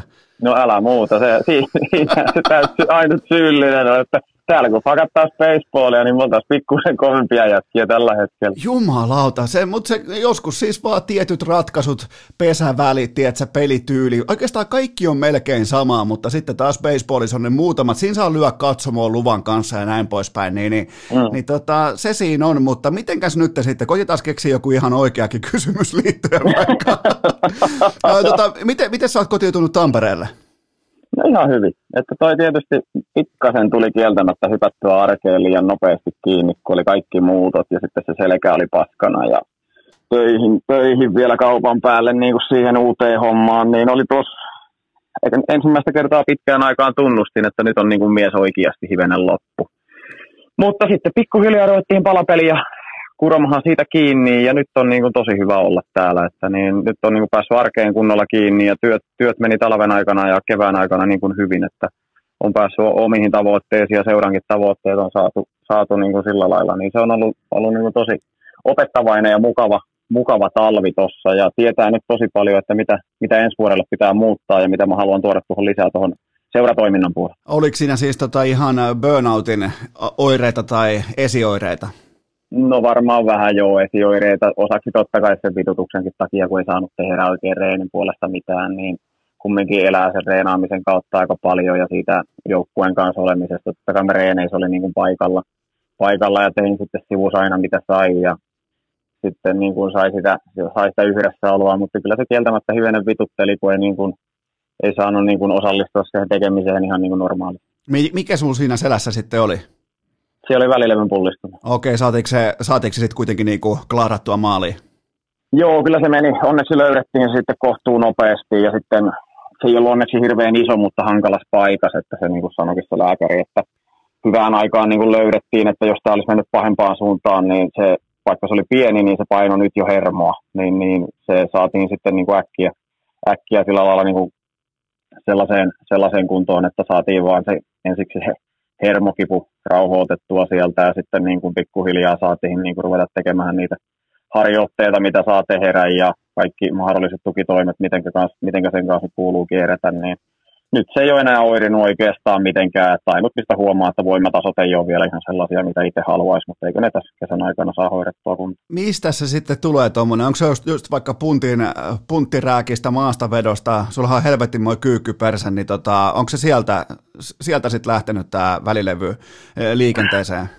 No itse asiassa varmaan tuossa niin kuin, se tuossa niin kuin, silloin muut, muuttohommissa nostelin tavaraa vähän huonossa asennossa, niin voi olla, että se on siitä lähtenyt liikkeelle, tai sitten meillä oli ensimmäisen kerran niin kuin voiman tuottotesti, ja siinä löytisin, no totta kai kun voimatasot nyt on ihan kohtuulliset, niin kokeilin laittaa rautaa kunnolla, ja sillä tehtiin, ja siinä, siinä päivänä, kun mä tein sen testin, niin sitten rupesi toista jalkaa, niin kuin, että ei saatana, että tätä särkee niin kuin koko jalkaa, ja sitten seuraavana aamuna tiesi, että nyt ei niin kuin kaikki ole ihan kohdallaan. Ja sitten magneettihin siitä ja saman tien sai tulokset siitä, niin sitten löytyy heti syy onneksi. Okei, eli se, niin se alkoi vihlomaan sen hermoston kautta siihen toiseen jalkaan. Joo, se veti niin kuin toisen, toisen jalan, tai oikeastaan niin kuin alaselästä niin kuin toisen jalan takareiden alaosaan, niin se veti ihan täyteen suojajännitykseen se, ja sitä auottiin siinä hetken aikaa. Ja sitten, sitten kun se saatiin rentoutumahan, niin sitten pääsi vähän niin kuin normalisoitumahan, mutta niin kuin sanotaan, että se takareisi alaselle oli sellainen kaksi viikkoa niin, että aamulla ei ollut ihan hirveän notkia mies. Juman kautta. No mitäs noin niin kuin muuten keskimäärin sun notkeus, niin, niin ykkösestä vitoseen, niin, niin eihän se nyt parhaanakaan päivänä sulla ole ihan, ihan priimaa, vai onko? Mä, mä itse asiassa on. Mä oon yllättävän niin kuin notkea. Totta kai toi pelipaikkakin ottaa sen oman vaatimuksensa, kun pitää hakea näppejä niin kuin maanpinnasta koko ajan ja pystyä heti sieltä heittämään, niin jos, et sä, jos ei sulla ole jonkunnäköisiä liikkuvuuksia, niin et sä pysty tekemään sitä hommaa. Että se on niin kuin, sillä lailla niin kuin, siihen on panostettu paljon ja sitten vaikka nyt on punttejakin tehnyt jo jonkun aikaa, niin sillä lailla, että sitä ei kumminkaan voi tehdä sen liikkuvuuden kustannuksella. Okei, eli Juha Puhtimäki notkea. Ootko muuten Suomen notkein pesäpalloilija? En mä varmaan kaukanakaan ole, mutta voihan siellä olla joku jumppapoika. Juman kautta. Mieti, jos niinku pesäpallojen, tai niinku pesäpalloilijoiden alfa niinku järjestys tehdäänkin notkeuden mukaan jatkossa. se olisi kyllä aika mielenkiintoinen testi ja arvo, arvotaulu. No miten tota nyt sitten, kun oot jo Tampereella, niin oot oppinut syömään siipiravintolassa äh, vihdoin siipiä? Olen, o- olen. Olen ja olen saanut kommenttiakin siitä ja kysytty monta kertaa, että joku olet vaihtanut burgerin siipiin, mutta kyllä se on nyt jo, niin kuin, siivet menee tosi hyvin alhaan. Se on hyvä, että sä niin oot tajunnut vihdoin sen, että siinä lukee siinä siipiravintolassa se sana siipi, se merkitsee oh. jotain kyllä mä sain niin kovan opetuksen heti ensimmäisellä kerralla, että nyt, nyt mä tiedän, miten kuuluu toimii. Se oli vielä jotenkin, niin kuin se, iski, se iski mulla niin, kuin niin syvälle sieluun, kun sä meet rotsi auki sinne uuteen kylään ja heti eka asia, mikä siellä pitäisi pystyä tekemään oikein, niin päin persettä, niin tota, mun, oli pakko, mun oli pakko ottaa asiaa välittömästi kantaa. Ja se oli vähän niin kuin tällaista niin kuin, hyvän, hyvän ystävän ohjaamista ja opastusta. On, nimenomaan, nimenomaan. Se pitääkin niin kuin muistaa merkitä sitten, että kun tapahtuu virhe, niin siitä pitää antaa palaute ja sitä kyllä saati. mutta onneksi sä oot, sä oot niin notkea mies, että sä otit sen nopeasti vastaan ja oikaisit virheesi, mutta tota, seuraava tärkeä pesäpallokysymys on se, että Johnny Flame ollut palkintopallilla Vermossa, niin tota, onko Ravi Suomen herruus täten jo sinetöity? No joo, se oli antanut sen verran kaikkeensa, että silloin tällä hetkellä kolme käyttökelpoista jalkaa, että se on tällä hetkellä lasareetis koko äijä. Että Ai saatana. Se antoi niinku, se, se niin kuin mä laitoin siihen tai somehenki, että se antoi, antoi nyt todellakin kaikkeensa, että sitä on nyt pari kertaa kuvailtu sitä jalkaa, eikä siellä mitään selvää syytä ole, minkä, minkä takia, mutta ilmeisesti päästiin toivottavasti nyt säikähdyksellä sen jalan kanssa, että siellä ei olisi mitään rikki, mutta ollaan nyt rauhaksensa vielä hetken aikaa, että nähdään varmasti, että varmasti ettei se jalka ole, ole jotain sellaista, mitä nyt ei kuvissa anna. Okei, mutta kuitenkin äh, Johnny Flame kävi. Oliko se muuten ensimmäinen palkintopalli? Hei, älä nyt herra Jumala hulluja puhu, kun mäkin olen voittanut sen kanssa. Niin, mutta ethän sä Vermossa on voittanut. No ei Vermos on kieltämättä mä, mä, mä, luo, mä siis mun, mun, mun urheilukästi raviseurannassa pätee vain Vermon menestys. Ensimmäinen startti, minkä se on juossut meille, on ollut itse asiassa Vermos, ja se oli toinen siinä. No niin. Mutta siitä on aikaa jo neljä vuotta. Joo, kato, silloin ei vielä ollut puhtimäkä eikä pesäpallo. ei, ei, silloin, silloin sitä ei ole urheilukästi ollut olemassa. No just näin, mutta tota, mitäs muuta? Niin, Tampereella on nyt sitten pesäpalloa kaupissa ja näin poispäin, niin miten on lähtenyt noin niinku, kun tullaan, näinhän se menee, otetaan yksi ihan vakava kysymys, niin, niin Mitä sä oot, sä oot nyt saamapuolella siinä diilissä, missä tullaan ison lompakon kanssa bisnekseen mukaan ja rakennetaan niin kuin tietoisesti hyvällä budjetilla menestystä janoava joukkue, niin tota, miltä se tuntuu olla osa tuollaista, melkein tärkein palanen tuollaisessa prosessissa?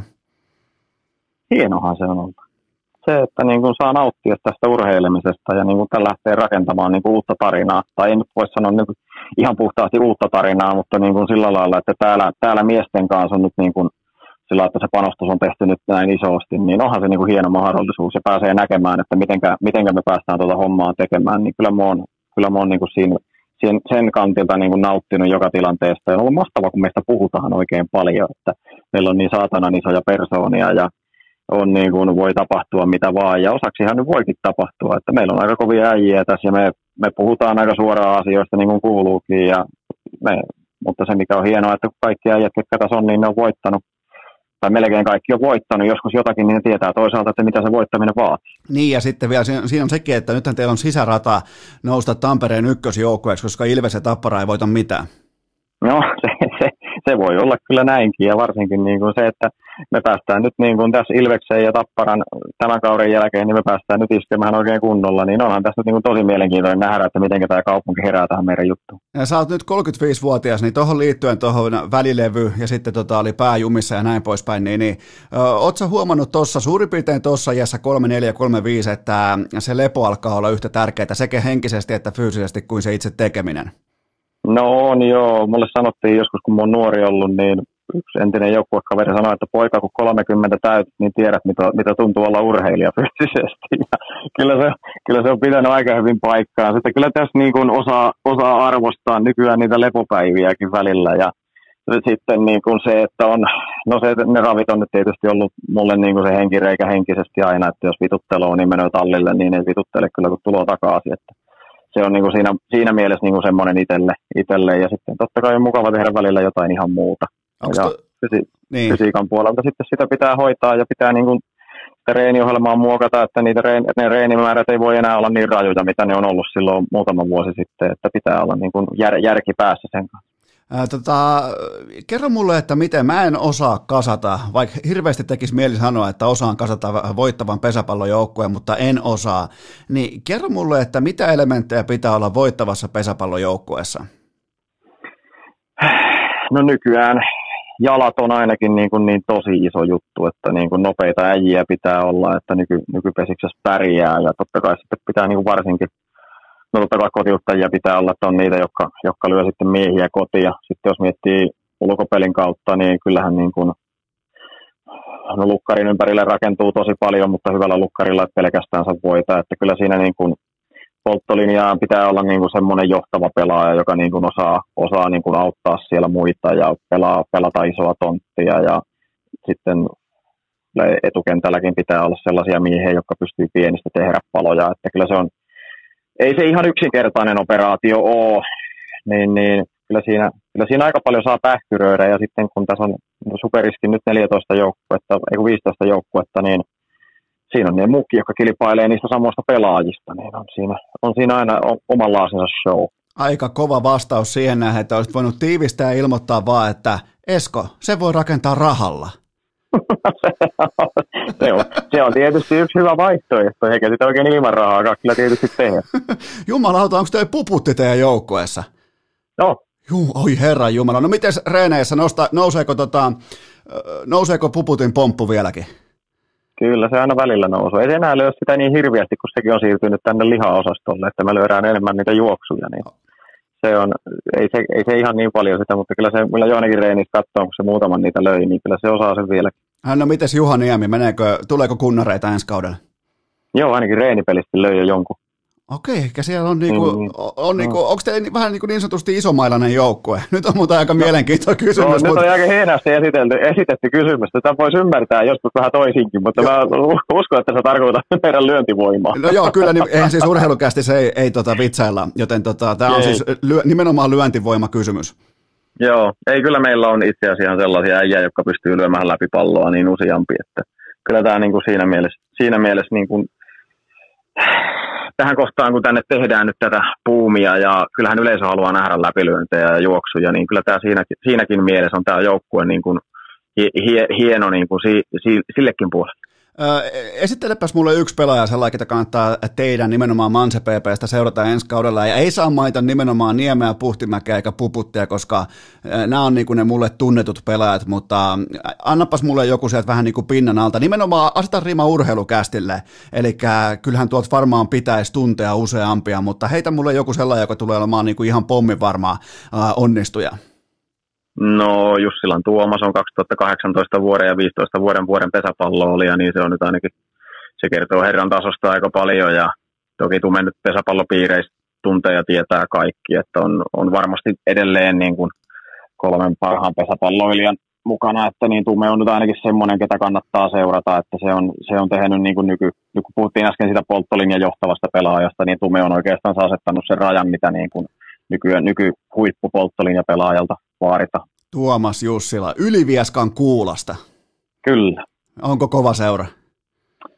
Kyllä, sieltä on tullut aika kovia äijiä, niin kuin Haapakosken Sami ja Jussila ja ketä kaikkia sieltä on tullut. Että se on niin kuin sellainen pieni, pieni paikkakunta siellä onko se Keski- vai Pohjois-Pohjanmaata, ja se elää kyllä pesäpalloa aika vahvasti. Kuten huomaat, me ollaan edetty nyt tähän vaiheeseen, että mulla on teidän seuran sivut auki. Ja mä, mä, mä huomaan. No, mä että jostakin sä kävit tämän lunttaamaan, että tämä ei muuten mistään muuten tullut. Ja Matti Iivarinen pelijohtajana, eli tota, ja sekin nimi sanoo mulle jotakin, joten käydään läpi no. nyt sitten, että minkälaista peliä on otettavissa. No Mattihan nyt tällainen pesäpallon elävä legenda, että niin on, on pelannut itse hienon uran ja nyt pelijohtajana hakee itselleen ensimmäistä sitä pelaaja, pelijohtajan mestaruutta ja on, nouseeko nyt itse asiassa pelijohtaja pelimää, pelijohtajan ottelumäärässä niin ykköseksi tänä vuonna. Ja, ja ihan tyyppinä loistava ja silloin aikanaan, kun sunkin kanssa puhuttiin sitä kammosta, niin Mattihan oli mulle se henkireikä, joka avasi sen mullukon silloin, että niin, niin se voi olla joko siitä tuttu tai sitten voi olla ihan niin kuin pesäpalloistakin muutenkin tuttu. Eli se on vähän niin kuin sulle jopa voisiko sanoa heikkojen hetkien mentori. No on ollut joo, ja on sillä lailla, että tietysti ne heikot hetket on vähentynyt huomattavasti siitä kammoa, josta luojan kiitos, mutta niin kuin sillä lailla, että niin kuin hirvittävä kunnioitus on itsellä niin kuin miestä kohtaan, että on niin kuin pesä, pesäpallon kannalta ja ihmisenä niin aivan loistava tyyppi. Mites tota, paljon sulle jäi nälkää tuosta viime kaudesta, koska aika moni varmaan otti, että Joma Joensuun mailla menee jälleen kerran päätyä asti, mutta vähän tuli sellainen niin kuin, vatsalleen laskeutuminen kentän pintaa aika kylmälläkin tavalla, niin kuinka paljon siitä jäi nälkää? Aika helvetin kova näin niin kuin suoraan. Koska, koska sulle ja teillehän naurettiin. No saakin vähän sen loppukauden ja sitten sen jälkeen nauraa, että kyllähän se oli niin kuin todella, todella huono se lopetus, että niin kuin kyllä se johonkin, johonkin haastatteluun sanoinkin, että ei ole niin kuin kauden jälkeen vitutellut kyllä ikinä ollut ja että oli niin, kuin niin, niin tympiä se loppu siinä, että ei, ei saatana saatu edes mitään rojua kaulahan vielä sen finaaliputoamisen jälkeen, niin kyllähän se oli niin. Oliko teille, oliko teille, oliko teille vatsat täynnä sit siinä? Te olette voittanut kaksi mestaruutta putkeen, niin, niin oliko se sitten vaan henkisesti siinä? No, en tiedä oliko osaksi sitä ja vähän niin kuin sellaista, se oireet alkasi oikeastaan siinä, siinä Pattijoki puolivärjellä sarjasta. Mehän ei pelattu hyvin niitä pelejä, vaikka me voitettiin. Että, ja sitten voitettiin vielä välieriskin se ensimmäinen jakso Kouvolaa vastaan, mutta se peli ei ollut kieltämättä sellaista, mitä se oli kahtena edellisenä vuonna. Ja onhan se, itse on katsonut, miettinyt peilistä aika voimakkaasti kanssa sitä syyllistä ja miettinyt, että mikä ero siinä on, niin kyllähän se sellainen, joku sanoi mulle aikanaansa, että sulla on niin hullut silmät, kun sä saat sen drivin päälle, niin se kieltämättä ehkä vähän puuttuu. Okei, eli siellä ei ollut tiikerin silmää? Ei, sitä ei kieltämättä ollut niin, niin isosti, mitä olisi pitänyt olla. Että hirviä halu voittaa, mutta se, se että kun pelataan tuolla tasolla, niin kyllähän se pitää olla sitten vielä jotain ekstraa siinä, että ha, ha, ha, pelkkä halu ei riitä. Kuinka tärkeää se on sulle, nythän muuten ihan vakavahinkisiäkin kysymyksiä, niin tota, kuinka tärkeää se on sulle urheilijana, että urheilu vetää sua silloin tällöin turpaa? No kyllähän se, niin kuin, se herätys tapahtuu yleensä sitä kautta, että kyllähän se, niin kuin, kyllä se on niin kuin paras, paras herättää ja sitten siinä hetkessä, kun sitä herätystä kaipaa, että ei se, jos sä itse niin menet laput silmillä ja kuvittelet pelaavas hyvin, niin ei se, se, ei, se ei auta, että sä kuvittelet itsestäsi jotain, vaan se pitää joskus niin kuin tulla silmille sen urheilun, ja tässä kohtaa se kyllä kieltämättä tuli, että niin kuin itsekin kuvitteli ja enää mä nyt niin kuin paskaa kautta viime vuonna pelannut, mutta mä en ollut tarpeeksi hyvä yksinkertaisesti ja kyllä siitä on niin kuin, se on, se on välillä niin kuin semmoistakin, että se, se pistää vähän miettimään sitä omaa tekemistä. Niin tavallaan, jos on siis kahdesti palkattu ja niin kuin, äh, palkittu parhaaksi, niin silloinhan standardi on se, että ollaan parhaita. Kyllä, se on niin kuin se vaatimustaso on se, että se pitää olla siellä – sie, siellä, kun on niin kuin tuossa roolissa ja se, niin kuin, se pitää löytyä se halu ja se pitää olla se tekeminen sellaista ja kaikki, kaikki pitää tehdä niin kuin sen asian eteen, niin eihän siinä ole, se on niin kuin, se on, tämä, rooli, tämä rooli on tällainen ja se on välillä vähän raskas, mutta sitten on toisaalta sekin, että tä, tästä mä saan niin helvetin paljon ja se, se, mitä mä haluan tehdä, että kyllä mä oon sen itteni kanssa jo sopinut, että jos mulla on se se niin, että mulla ei sitä kipinää löydy, niin kyllä mä lyön sitten hanskan naulahan, että mä en halua itsestäni mitään sellaista, sellaista väliä, väliä ja kuvaa näyt, lopet, niin kuin sen, siinä kohdassa enää jättää, että sitten kun se todellinen halu loppuu, niin sitten mä en enää tätä tee. Äh, kun tuon kaiken niin kuin riisuu alastomuuden tilaa, niin mikä, mikä sut saa pukemaan grindi äh, verkkarit jalkaan? Mikä tuossa lajissa, tuossa äh, kaikessa, mikä on se ydin, mikä saa sut grindaamaan? No totta kai halu itsensä kehittämiseen ja olla hyvä ja onnistua, niin kyllä mä, kyllä mä nautin niistä hetkistä niin älyttömän paljon. Ja sitten sitä totta kai niin ensimmäisenä tulee vielä joukkueen menestyminen, että niin ne on niin kuin, se, on se, mitä, mistä niin kuin haluaa ja mistä saa sitä nautintoa. Että niin kyllä se, se on niin kuin ihan ykkösasia siinä, että se on, se on se, mikä tässä jaksaa niin kuin tätä hommaa tehdä eteenkin päin, että kyllä tuossa niin kuin jos sä mietit sitä, että meidän pelikausi kestää neljä kuukautta ja me reenataan talvella noissa pime- pimeissä halleissa ja kaikissa vitun loukuus välillä seitsemän kuukautta, niin kyllä tässä pitää ihan oikeasti tykätä. Kyllähän toi on siis ihan täysin pähkähullua hommaa. Että ei niinku, no totahan ei voi perustella tavallaan suosiolla tai rahalla tai oikein millään muulla kuin hulluudella. Se on niinku, mä oon tullut siihen johtopäätökseen. No tietyllä tavalla kyllä joo, että kyllä, mä, kyllä se, niin se varmaan sen rahan saisi jostakin muualta ja vähän ehkä helpommallakin kuin pesäpalloa pelaamaan. Mutta joo, hei, mennään, mennään tähän tätä vielä, että nyt kun itse asiassa tämä kausi on jo alkanut, se pääsi tälle urheilukästin pesäpallopiireille vähän niin kuin takaovesta alkamaan vähän yllättäen, mutta tota... Mutta kieltämättä sulla aika monta niin kuin rautaa tulee, niin kuin mä ymmärränkin sen, että ei välttämättä se pesäpallo tällä no, hetkellä ole ihan se No eihän, eihän tässä olekaan, kun kaikkien aikojen suomalaiset NHL-playerit meneillään ja Leijonien MM-kisat ja näin poispäin, kohta alkaa futiksen EM-kisat ja, ja tota, ykköskuuppina on totta kai se, että pesäpallokausi shokkina onkin jo käy, käynnissä. Niin tota, ö, miltä se tuntuu tuollaisena, niin kuin, sähän ammennat paljon siitä, sä oot hyvin läsnä oleva pelaaja sun faneja mm. kohtaa, sun yleisöä kohtaa, teidän yleisöä kohtaa, tapahtumaa kohtaa, niin nyt vaikuttaa voimakkaasti siltä, että tämä rokotusrytmi, kesän saapuminen, THL lukemat, kaikki sataa just nyt onneksi luojan kiitos pesäpallon laariin. Niin tota, kuinka iso asia tämä on sulle ja koko pesäpalloperheelle? Tosi iso molemmille pesäpalloperheille vielä isompi asia. Että kyllä, me, kyllä niin kuin tuossa pelattiin muutama peli noita tyhjille katso, katsomoille peliä, niin on, kyllähän sieltä puuttuu jotain. Että se, se, niin kuin se yleisön läsnäolo siinä, niin hyväs kuin pahaskin, varsinkin meikäläisenkin, meikäläisenkin persoona huomioiden, niin kyllä sieltä saa niin, kuin niin tosi paljon niin kuin sieltä yleisöstä niin kuin siihen pelaamiseen, että kyllä se, kyllä se ajaa niin kuin tosi paljon eteenpäin. Että toivottavasti me saadaan nyt niin kuin menemään tämä, tämä homma niin kuin hienosti eteenpäin ja päästään, päästään koko ajan nyt niin kuin pelaamaan isommalle yleisölle. Ja tämä totta kai tämä Tampereen läsnäolo on niin, niin tosi mielenkiintoinen vielä tähän, että me varmasti ollaan mielenkiintoisin vierasjoukkue ensi kesän aika lailla ympäri Suomen, että meitä tullaan mieluusti todennäköisesti katsomaan ja välttämättä ei aina niin hyvällä, mutta se on toisaalta myös ihan hyvä asia, että niitä mä... nautintoja pitää ihmisille antaa niin positiivisessa kuin negatiivisessa mielessä. Niin siis mä tuun puhuamaan sulle. Mä, mä, mä, mä, ostan, mä ostan lipun ja mä teen katsomossa just sitä, mitä mä haluan. Mä, mä alan puhuamaan. Mä, otan niinku, aivan mä, mä oon nyt kaksi kautta kannustanut sua, niin mä alan vihaamaan sua niin sehän voisikin muuten olla, sehän voisikin muuten itse asiassa olla aika hyvä myyntivaltti. Sellainen, no niin nimenomaan. Sellainen ei mitään joukkuetta kannustava, mutta puhtimäkeä vihaava fanikunta. Joo, ei muuta kuin tervetuloa joukkoon. Kyllä mä luulen, että silläkin kavereita saa.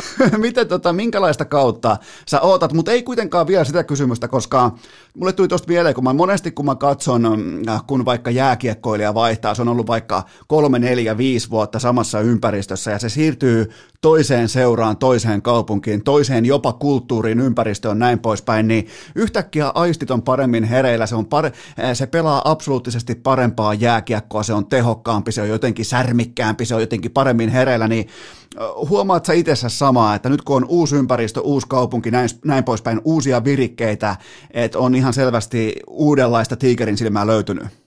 No on ehdottomasti, että niin, kyllähän se niin kuin, tämä projekti on niin älyttömän, älyttömän mielenkiintoinen. Se, että niin kuin pääsee tekemään niin kuin jotain ihan, ihan uutta niin kuin tänne. Ja se, tämä, tämä porukka on niin kuin hieno, että siihen on mahdollisuus ja taustat on tosi hienosti mukana tässä meidän tekemisessä, niin kyllä se on niin kuin tosi hieno nähdä niin kuin se, se, mitä täällä nyt lähdetään niin kuin viemään, niin kyllä mä, kyllä mä tykkään tästä, niin kuin, että kyllä tässä niin kuin, vaikka niin kuin sanoin kesken, että 35 B rupeaa ole, tai on jo ja tulee enemmänkin tänä vuonna täyteen, niin onhan se sellainen pieni sellainen juttu, mistä saa sen sellaisen niin kuin vielä sen lisäkipinän siihen, niin onhan se, se on niin kuin aika hienoa, kun se löytää vielä.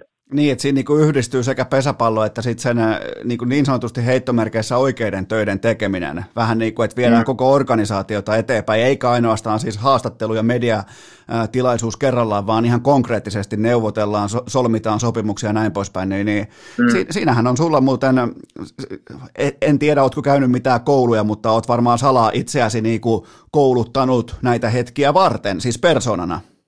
No on, totta kai, että kyllä niin tuossa on seurannut niitä äijiä niin kuin Joensuuskin, ketkä niin kuin te, on tehnyt sitä hommaa enemmän ja niin kuin tietää, jotka osaa sitä hyvin, niin sitten kanssa on ollut tosi mielenkiintoinen niin kuin käydä keskusteluja ja sitten välillä jopa nähdä sitä, että miten ne tekee niitä neuvotteluja sun muita, että se on niin kuin, siinä mielessä on ollut niin kuin, hieno nähdä ja nyt on päässyt niin kuin itteensä mittaamaan tuossa vähän niin kuin siinä, silläkin puolella, niin tämä, tämä matka on tosi mielenkiintoinen ja kyllä mä niin kuin koen sen, että siinä, siinä saattaa olla itselle niin kuin tulevaisuuteenkin jotain, että niin kuin toi, toi markkinointipuoli kiinnostaa jopa niin paljon, että mä kattelin jotain niin kuin sen, sen alan jotain koulutustakin, millä saisi itsellensä vähän niin kuin tukea siihen.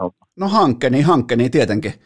No miksei, miksei. Sinne fluenttia ruotsia mm. puhumaan, niin saadaan. Mutta hei, kerropas mulle nyt, tota, myy mulle tuoten nimeltä Manse PP. Mä oon nyt ostaja. Mulla on täällä, kuvitellaan, että mullakin olisi rahaa, niin kuin sulla. Niin, tota, niin, niin, niin tota, mä oon nyt ostaja, niin myy mulle brändin nimeltä Manse PP. No, onko väliä nyt, puhunko mä niin tamperelaiselle vai jollekin muulle? No, sä puhut mulle, mutta vaan sillä ehdotuksella, että, mulla olisi, että mulla olisi oikeasti rahaa. Niin tota, anna palaa. No, pesäpallo on tällä hetkellä varmasti niitä ainoita lajeja Suomessa, joka elää niin kuin varmaan nousukiitoa selvästi niin kuin viime vuosien perusteella. Ja Manse on tosi hieno seura, mihinkä nyt niin kuin on, on panostettu isosti ja sitä seurataan ympäri Suomen. Ja me, meitä seurataan niin lehtien palstoilla kuin TV-ssä. Että tämä on niin semmoinen, semmoinen projekti ja sellainen seura, mikä on niin kuin varma, varma takuu siitä, että sä saat niin kuin positiivista näkyvyyttä mediassa ja pystyt, pystyt olemaan tässä meidänkin matkassa mukana, että se, että kun me, meidän mukaan lähtee, niin siihen, siihen niin kuin pää, pääsee ja siinä on niin kuin mahtava kulkea ja näkee sitä niin kuin meidän tarinaa sisältäkin päin. Mä, tota, Kyllä siinä on niin, kuin... niin, jatka vaan. Mä otan, tohon, mä otan kohta välikommentin.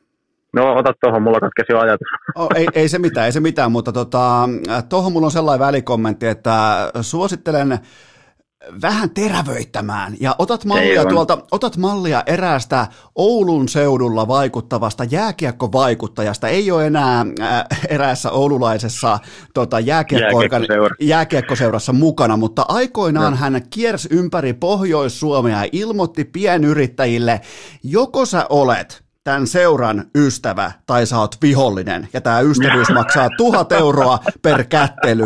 Kiitos, kuulemiin.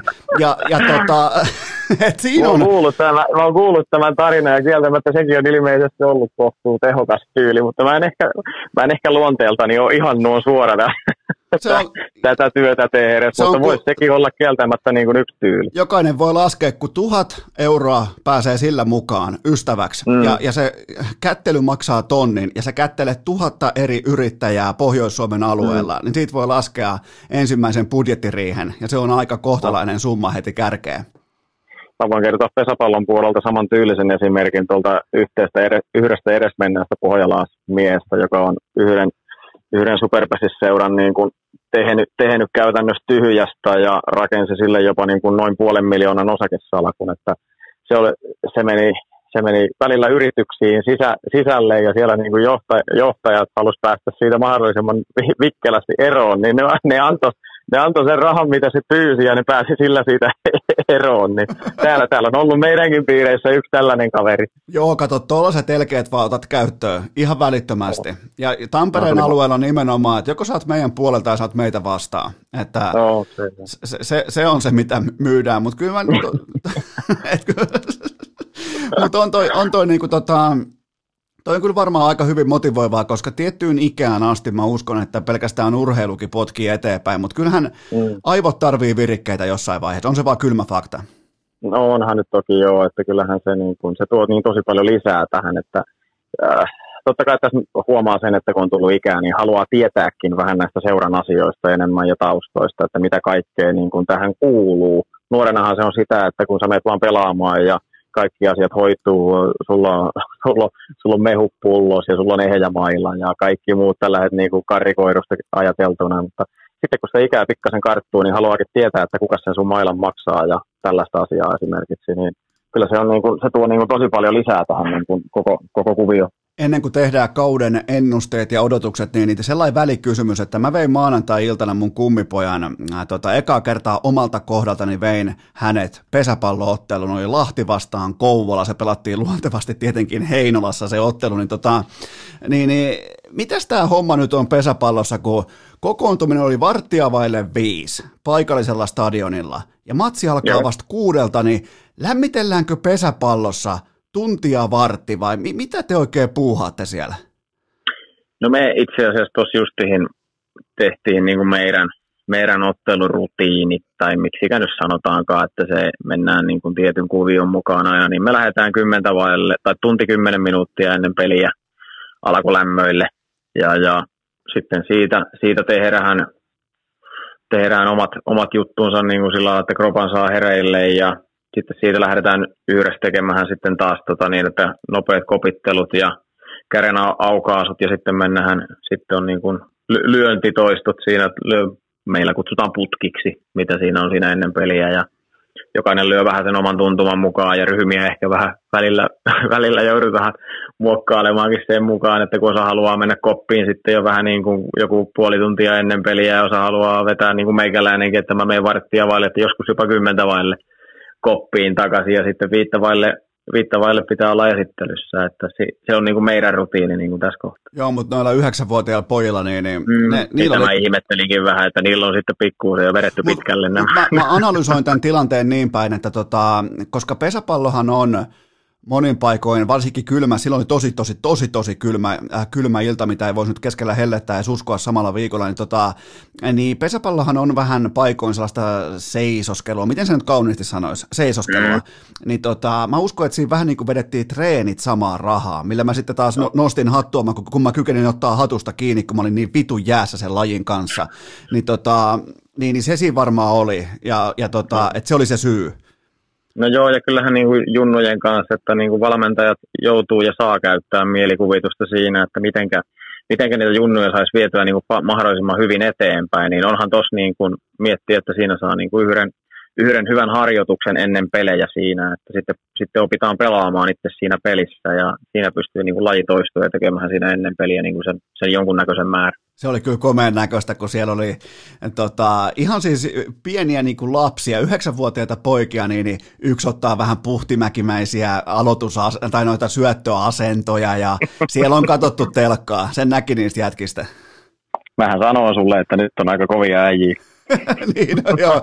Mutta mut, tota, tuohon liittyen vielä, tai niin kuin, tällä ei sun uraan liittyen kysymys, tota, nyt pitää tietty asetelma tehdä selväksi, niin ootko koskaan tuonut sellaista juoksua, missä etenet varastaen ykköselle, ohiheitolla kakkoselle, ohiheitolla kolmoselle ja ohiheitolla kotiin? Ootko koskaan tuonut kotiin tuommoista juoksua? Niin kuin, että joka pesälle on heitetty ohiheitto. Niin. No, en muista. Voi olla, että joskus junnu aikana on saattanut tulla, mutta epäilen kyllä sitäkin vahvasti. Että kyllä, kyllä olet päässyt aika harvinaisuuteen kiinni kerralla. Koska, koska mun kummipoika teki tuommoisen to, juoksun. Eli onko, siis, okay. onko tilanne siis se, että mun kummipoika on parempi pesäpallossa kuin sä? No ainakin kovempi äijä. ainakin, ainakin, ainakin niin kuin etenijänä on tietty tiikerin silmään, mutta kuitenkin, kuitenkin mennään nyt, yritetään mennä tähän superpesiskauteen, niin tota, minkälaista sesonkia sä ootat ja, ja tota, miten nimenomaan Manse PP hyökkää kohti mestaruutta?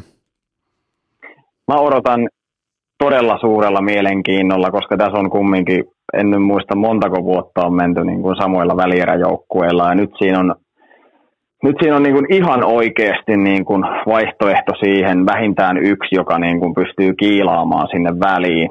Ja, ja sitten vielä tässä kohtaa totta kai, kun se ollaan me, se, että vaikka, vaikka nyt miettisi ilman niin kuin sitä, että itse olisi tässä, mutta vielä kun se kaupunki on Tampere, niin onhan se niin kuin koko lajille aivan helvetin iso niin kuin mahdollisuus, että jos, jos, tämä meidän, jos ja kun tämä meidän homma rupeaa rokkaamaan niin kuin oikeasti, niin se on todennäköisesti koko lajille aika, he, aika iso asia, koska Tampere avaa näkyvyyttä paljon. Elikkä, se, se on niin kuin fakta. Eli mutta jos pitää sanoa yksi ennakkosuosikki, niin mikä se on? Ja minkä takia se on Hyvinkään Tahko ja Juha Korhonen? se ei ole Hyvinkään Tahko, eikä se ole Juha Korhonen. Mutta mä sanon, kaikkihan hehkuttaa vimpeliä tällä hetkellä, että se on niin kuin ennakkosuosikki. Ja kyllä mä mieluusti voin antaa sinne ne paineet. Että no mikä siitä, ne... mikä siitä tekee ennakkosuosikin? No onhan se niin kuin sillä lailla vahva ryhmä, että kyllä se, varsinkin se keulaosasto on niin kuin tosi monipuolinen ja niillä on siinä, siinä kärkimiehissä niin kuin justiin sitä, mitä on, että siinä on tosi nopeita äijiä keulaa ja sitten äijiä, jotka pystyy lyömään läpi tai rakentamaan ja sitten tulo yksi Ruuskan Perttu vielä siihen niin kuin sen jälkeen ja jokeriosastolta löytyy vielä niin kuin Mäkelän Jannea ja Pertun jälkeen tulo rintaa hommatiasta, että kyllähän se ykköskeula on niin kuin tosi vahva ja sitten siellä on ulkopelihin omat, omat osaajansa vielä, jotka ei nyt välttämättä kanna niin hirvittävää sisäpelivastuuta, mutta niin kyllähän se on kyllähän se niin kuin vahva ryhmä on, että kyllä se on niin kuin yksi niistä viidestä, jotka niin kuin käytännössä mestaruuden voi voittaa. Mä voin nyt ihan suoraan sanoa, mulla on tässä Vimpelin pelaajaluettelo auki. Mä en tunnista Joo. tuolta yhtäkään jätkää, joten se ei ole mestarisuosikki. ja, no sitten, pitää, Mi- sanoa, pitää Mi- sanoa joku muu joukkue. Mikko Kanalan tunnistan. Se, no niin, mä ajattelin, että kyllä se on kanalla varmaan kuuluu tietää. Sieltä se, eli nostetaan kuitenkin niin kuin, nostetaan, nostetaan podiumille takaisin, mutta miten no, jymy, onko jymy iskussa? No onhan se, että totta kai viime vuoden mestari pikkasen ehkä. No, siinä riippuu nyt, että mitä nämä pari uutta miestä tekee. Että sieltä kun Mikko Korhosen Antti lähti, mikä kantoi niin isoa vastuuta viime vuonna. Ja he, siihen tilalle tuli Laakson, Laakson Toni. Ja, ja mä nyt en muista, tuliko siihen edes muita. Niin, niin se, kyllä siellä on ne omat tietyt juttunsa, mikä siellä on ehkä vähän heikentynyt, mutta sitten kun tietää – tietää sen, niin kuin sen koko ryhmän, ryhmän tason, niin onhan se, onhan se tosi vahva nippu kokonaisuutena. Että se on, niin kuin mikä tuosta tekee niin tosi mielenkiintoista, että kenen se peli on sitten syksyllä varsinkin niin kuin par, parhaas mallissa, niin se, se, se voittaa, koska niin viisi joukkuetta on mun mielestä käytännössä sellaisia, jotka pystyy sen mestaruuden voittamaan. Niillä on sellainen nippu paperilla, joilla on niin kuin joilla, joilla on oikeasti mahdollisuus.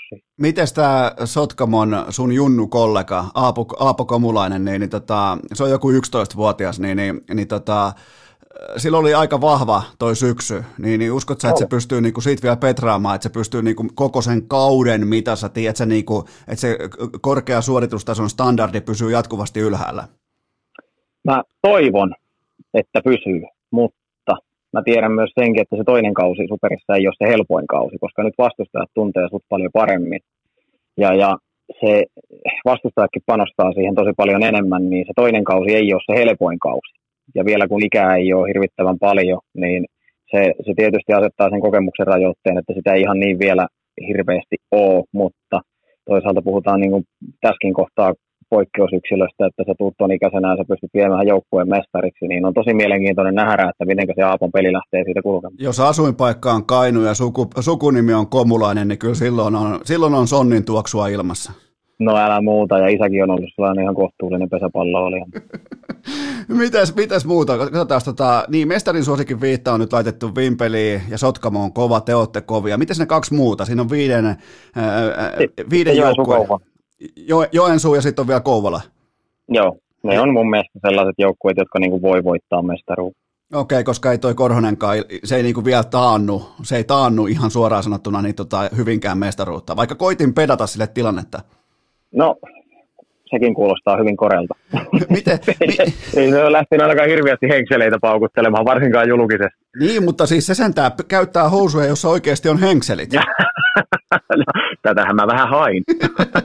Mi, mites tota, ootko, ootko ympyröinyt kalenteriin jo äh, paluun Kerubille? Olen. Okei, milloin se on?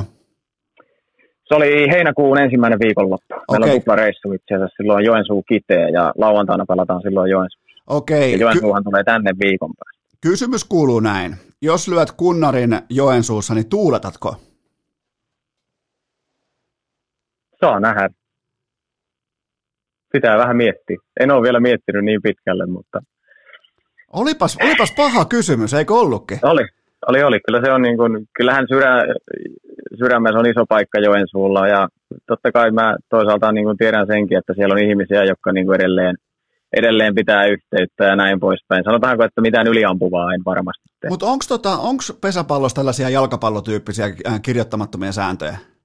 No onhan niitä joitakin niin kuin olemassa, että mitenkä, mitä, mitä voi tehdä ja mitä kannattaa tehdä. Että kyllähän sillä lailla niin kuin tietyissä jutuissa kannattaa käyttää järkeä, että mihin kohdassa niin kuin ei välttämättä ker- halua kerjätä sitä verta nenästään. Mites tota, miltä se tuntuu pelata sellaisia pelaajia vastaan nyt sitten vaikka just viikon päästä kotipeli ää, Manse vastaan Jomani, niin ne kaikki tuntee sut kuin omat taskunsa, niin tota, mi- minkälaisia reunaehtoja se asettaa sun omaa peliä ja sun joukkueen peliä? Ajatteliko, että mä en tunne niitä kuin omia taskuja. No ni- ni- niin, mutta ni- niitä on, niitä on useampi ja niillä on enemmän taskuja kuin sulla. No se on totta, joo. Mutta hei, hei kumman, näin päin, kumman etu se on? Mm. Koska sä, oot, sä, sä, sä pelaat tärkeintä pelipaikkaa koko lajissa ja ne tuntee sut, Mm. niin kyllähän mun maalaisjärki sanoo, että se on pieni etu niille tässä tilanteessa. Onko mä oikeassa? No mä olisin vähän ehkä eri mieltä. No oo sitten, oo, ot- ota selkeä kanta ja on eri mieltä, niin väitellään. No kyllä mä niin kuin koen sen, että kun mä pääsen, pääsen koko ajan vaikuttamaan siihen peliin ja kyllä mä tiedän toisaalta sen, että miten mä pelaan tavallisesti, niin se sanotaanko, että mä pystyn tuomaan aika paljon mausteita siihen omaan pelaamiseen, että se tässäkin kohtaa se, mä koen, välillä, että se oma mielikuvitus välillä vähän turhankin rikasti. Kyllä mä oon niin kuin niiden miesten kanssa tehnyt tosi paljon sitä työtä, että miten mä oon kehittänyt omaa lukkaripelaamistani ja kysellyt niiltä, että mikä, mikä heistä tuntuu vaikealta, niin tässä kohtaa se kääntyy vähän mulle. No toi on kyllä ihan hyvä pointti. Huomasit, että sä otit tiukan kannan, sä perustelit sen ja sä saat mut Mm. osittain, koska sulla on sellainen etu, mitä mä en miettinyt, niin kaikki kuitenkin, kaikki actioni, kaikki liikenne tapahtuu sun kautta. Sulla on aina niin sanotusti mm. ensimmäinen lyöntivuoro, koska sä oot lukkari. Niin, tota, Nimenomaan. niin se, tekee, se antaa sulle position määritellä tempon ja kaiken muun. Ja tiedätkö, mitä sun kannattaa tehdä? Laittaa räpylä, no. räpylä oikeaan käteen. se, olisi kyllä, mä pystyn vasurillakin ihan tavallisia syöttöjä syöttämään. No se, nyt, se ei pu- puhti, puhti laittaa nyt vähän. nyt, nyt lähtee, lähtee laukalle. Aa, Välillä pitää. Eli mä laitan otsikon tähän juttuun, että tota, Puhtimäki, Puhtimäki kaksoispiste sitaatti, voitan Joensuun mailla vaikka vasurilla pelaten. Mutta sitten sä laitat, ei kun niin, kyllä se menee sitten ihan oikein päin, että kun silloinhan mulla, mä syötän vasemmalla kädellä. Hyvä, mutta joo. Siinähän se alkoi nyt olla sitten taas. Puhuttiinko me, No. pesä, puhuttiinko me kyllä me tajettiin puhuta, puhua myös vähän pesäpallosta. Kyllä me puhuttiin vähän pesäpallostakin, vaikka oli vähän niin kuin epäily siitä, että ei välttämättä päästä edes sinne asti, mikä ei toki meidän keskusteluissa välttämättä ole ihan mikään ihme. Joo, eikä kukaan oikein meiltä mitään enää ootakaan. Me ollaan päästy Ei. siihen. Ja, ja tuskin kukaan myöskään kuuntelee. Ei, sekin voi olla, että se on niin kuin, että osa, osa jättää kuuntelematta tai osa niin kuin ajattelee, että jauhan nuo, taas nuo kaksi puupäätä jauhaa jotakin paskaa, mitä, mitä ei jaksa kuunnella. Että se, on, se on vähän sellaista. Arvaatko muuten, mitä et saa tehdä tota, enää No. ikinä urheilukästissä? No. Loppujuontoa. Ihan, ihan siis usko, uskomaton pesäpallohousuun paskannus. Siis ihan vittu käsittämätön sulaminen maailman helpoimmassa paikassa. Pitäisi laittaa sellainen helppo näpy siihen keskikenttään, niin sä vedät takarajasta sen näpyn Joo, pitkäksi. Niin, niin, Joo, ei. ei, mä, Ei. kaikki kuuntelijat häpes sua. Ne, tota, ne, ei kieltämättä ollut mun vahvoin hetki. Okei, mutta hei, kiitoksia tästä. Oikein hyvää Kiitos. sesonkia ja, ja tota, jengi katsomaan sitten paikan päälle äh, rajoitusten mukaisesti totta kai, mutta sitten kun urku on auki, niin kaikki katsomaan ää, tämän jakson mukaisesti sekä Hyvinkäälle että Tampereelle pesäpalloa paikan päälle. Löytyy kaupista, on käynyt, on muuten vanha kaupin lenkkeilijä. On tota, Okei. itse asunut siinä Sammon kadulla, joka on siinä viistä aika läheltä itsekin. Nyt tamperelaisena varmasti tiedät, niin tota, mm. siinä on aika mukavat lenkkeilymaastot. Niin tota, siellä Oh. voi vaikka, jos fanit lähtee hyvissä ajoin paikan päälle, niin voi vaikka törmätä lenkkeilevää puutimäkeä.